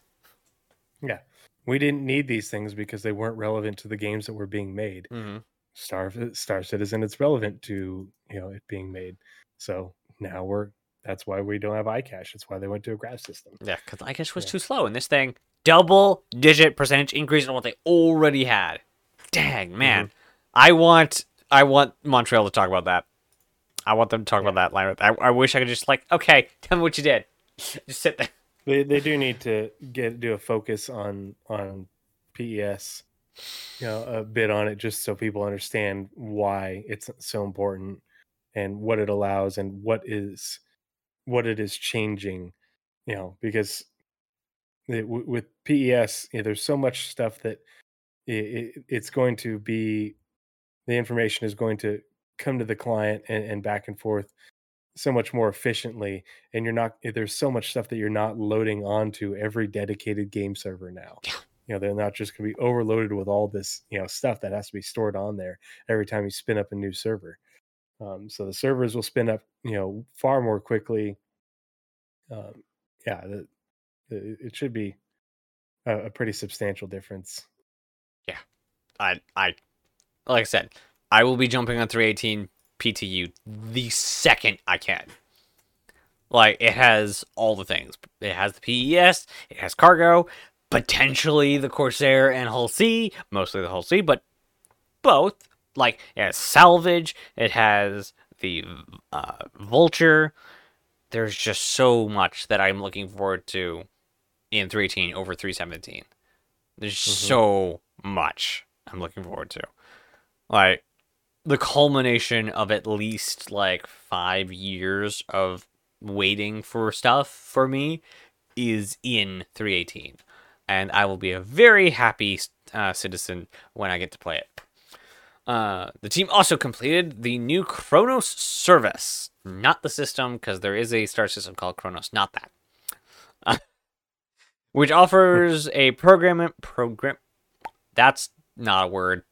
Programistic programic programistic API for distributing timers and alarms. Oh, chronizing time. Okay. Uh, for example, the expiry of rent.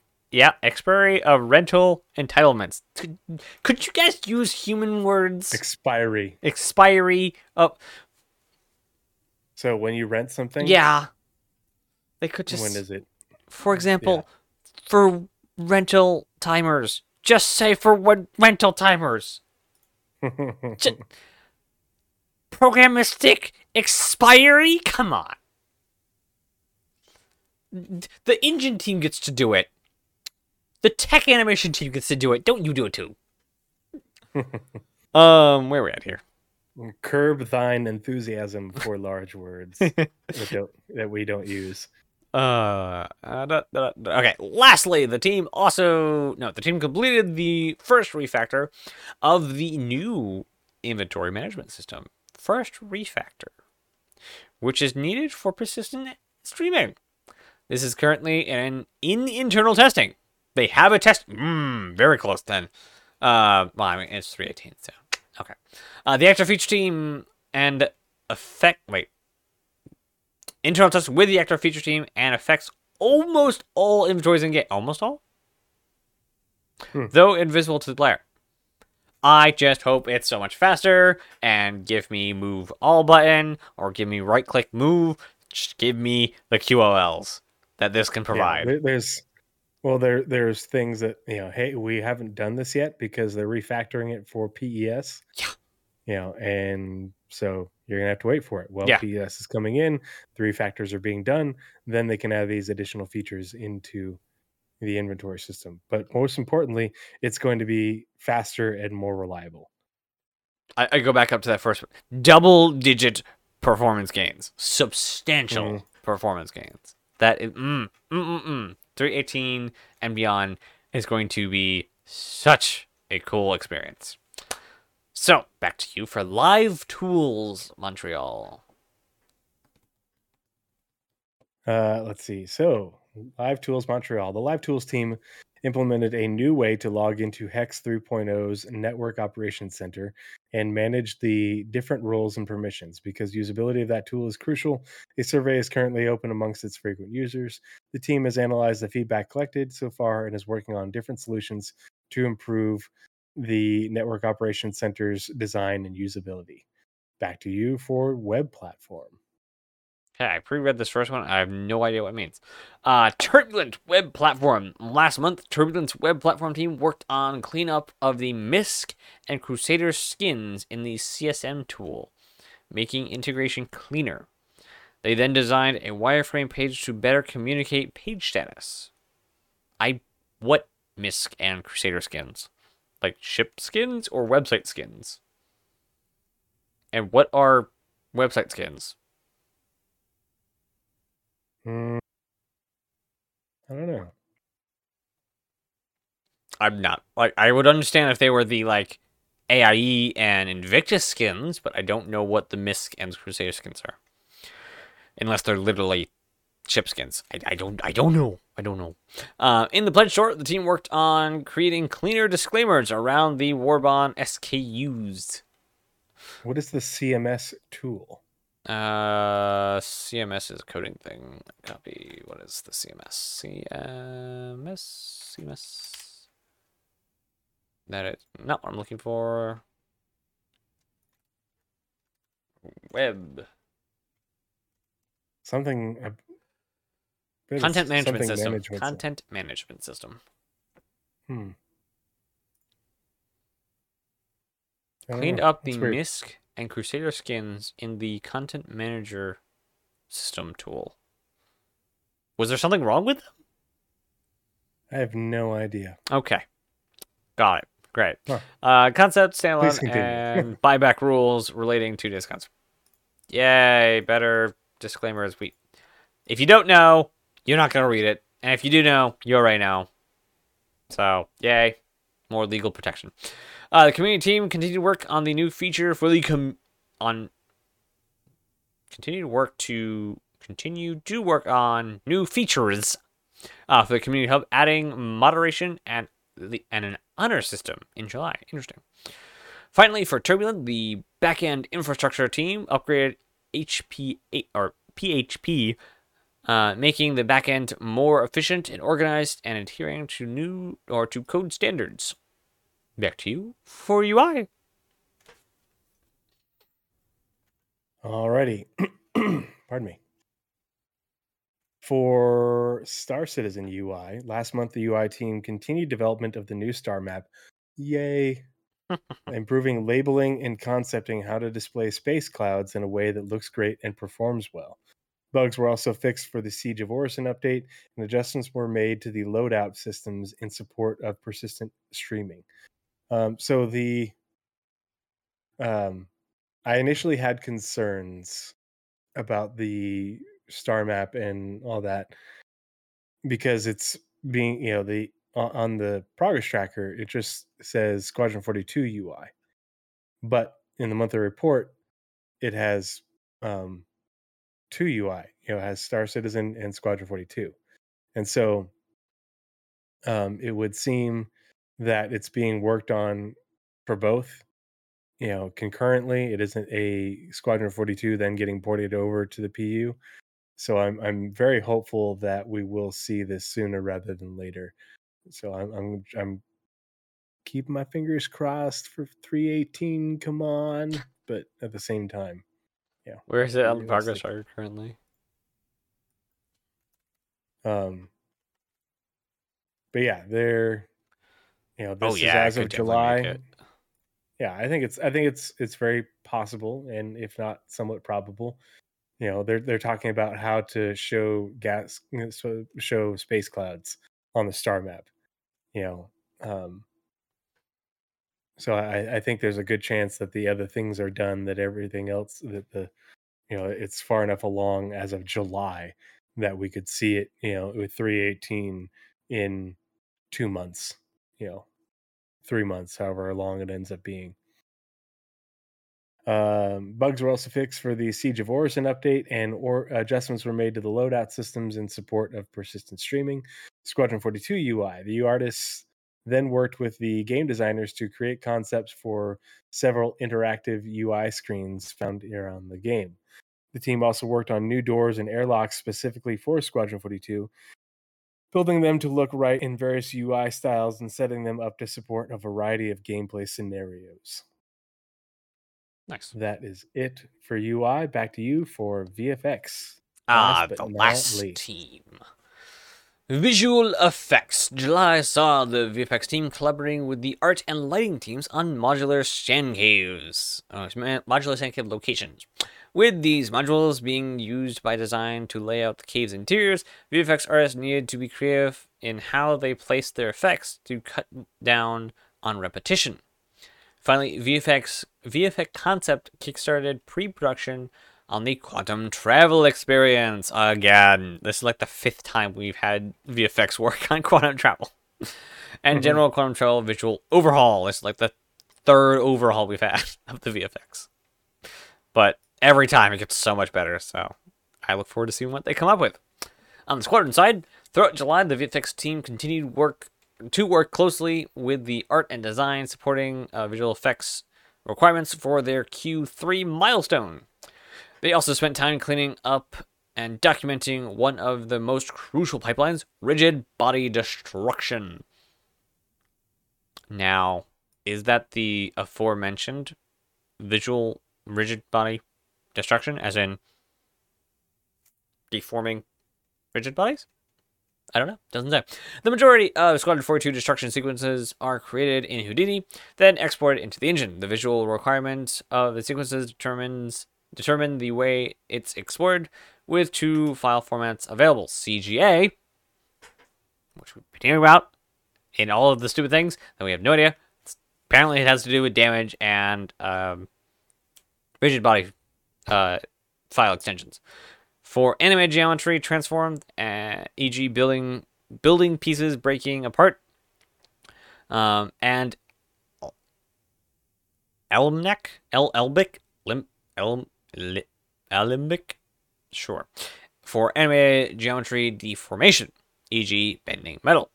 So it's important that the pipeline is robust enough to handle the varying complexities of the destruction sequences without slowing down or slowing the artist down. Cool. Not much there, but cool. And that's that's VFX. That's that's the monthly report. Oh boy, it's only We been did it. yeah, we got just over three hours. Uh, and this the stream has been so much more stable after the after the, the hiccup. All right. So as far as news goes, um, next week we will have a show. Just we'll have half the people here. Wow. Hopefully, I get the guest I want to get because I think you'll be excited. Even if even you not being here, I think you'd get excited if if I can get them to come. Um. Yes, next week. I don't even know what we talk about next week. It, it kind of depends who who we get to come.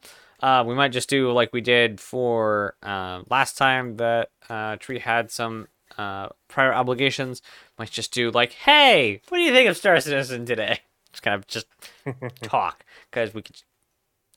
Uh, I can, I can, and a lot of people I know could just go off on about Star Citizen. Just continue just talking about anything. Well, and there's always news in Star Citizen. There was always something to talk about from you know that week or the week before. Mhm. So Yep. All right. Um, as far as channels news, uh, we got Tree. He's going to be streaming soon, so go head over there to his uh, Twitch. Follow him over there. Um, as far as my channels, um, every other um, Sunday, so this Sunday and every other Sunday, uh, we're going to be doing some streams. And the Space Engineer stream that was Sunday is now on Saturday. So be sure you now know that for the schedule change. And I believe that's it. I'm desperately trying to find time to actually make videos. So eventually, I want to be able to summarize the month report in a m- much less thorough way, but a quick as possible way. So that a roadmap read, um, ISC stuff, that kind of stuff is going up. Uh, will be hopefully going up soon on the YouTubes. Um, I don't know of any like specific theme I could pick for what I cover for Star Citizen. Like other people have, let's say, lore or weapons or whatnot. Um, I don't really have anything. I just kind of generally cover everything. So that's what we're going with. Um, and as far as other videos that I want to put up on the um, the YouTube Space Engineers and Minecraft Spotlights, mod spotlights are coming soon. Also, I'm working on my own mod pack for uh, Minecraft, so that kind of information will also be coming onto the uh, the channel soon-ish. And that is, I think, all the news we have. I mean, de- developing a mod pack is tantamount to developing a game almost. It's rough. Uh, the only difference is instead of doing the actual programming, you're just kind of like slotting other people's programming into the thing, which is yeah half of game design anyway, or game development. If you're doing free game development, if you're doing studio game development, it's just making other people do the code so you can implement it. The game's fine. All right, is that is that all the news? I think that's all the news. Um, 317's out. Go play it. Um, yeah, let's let's flip over the end screen. Thank you everyone for coming. Um, we had lots of people in both chats, both YouTube and Twitch. Uh, so thank you everyone for coming and chatting, and thank you to those who didn't end up chatting, those who just kind of are here for uh, the show. Um, and thank you to all the viewers, both on YouTube and all the listeners on uh, the podcast forums, wherever they may be. I always forget where all this goes, and maybe I'll work on more places. I don't know. I don't know. Either way, thank you for being here. I hope this was at least informational and at best entertaining. And uh, we will see you all later. Have a good night. And as always, be kind.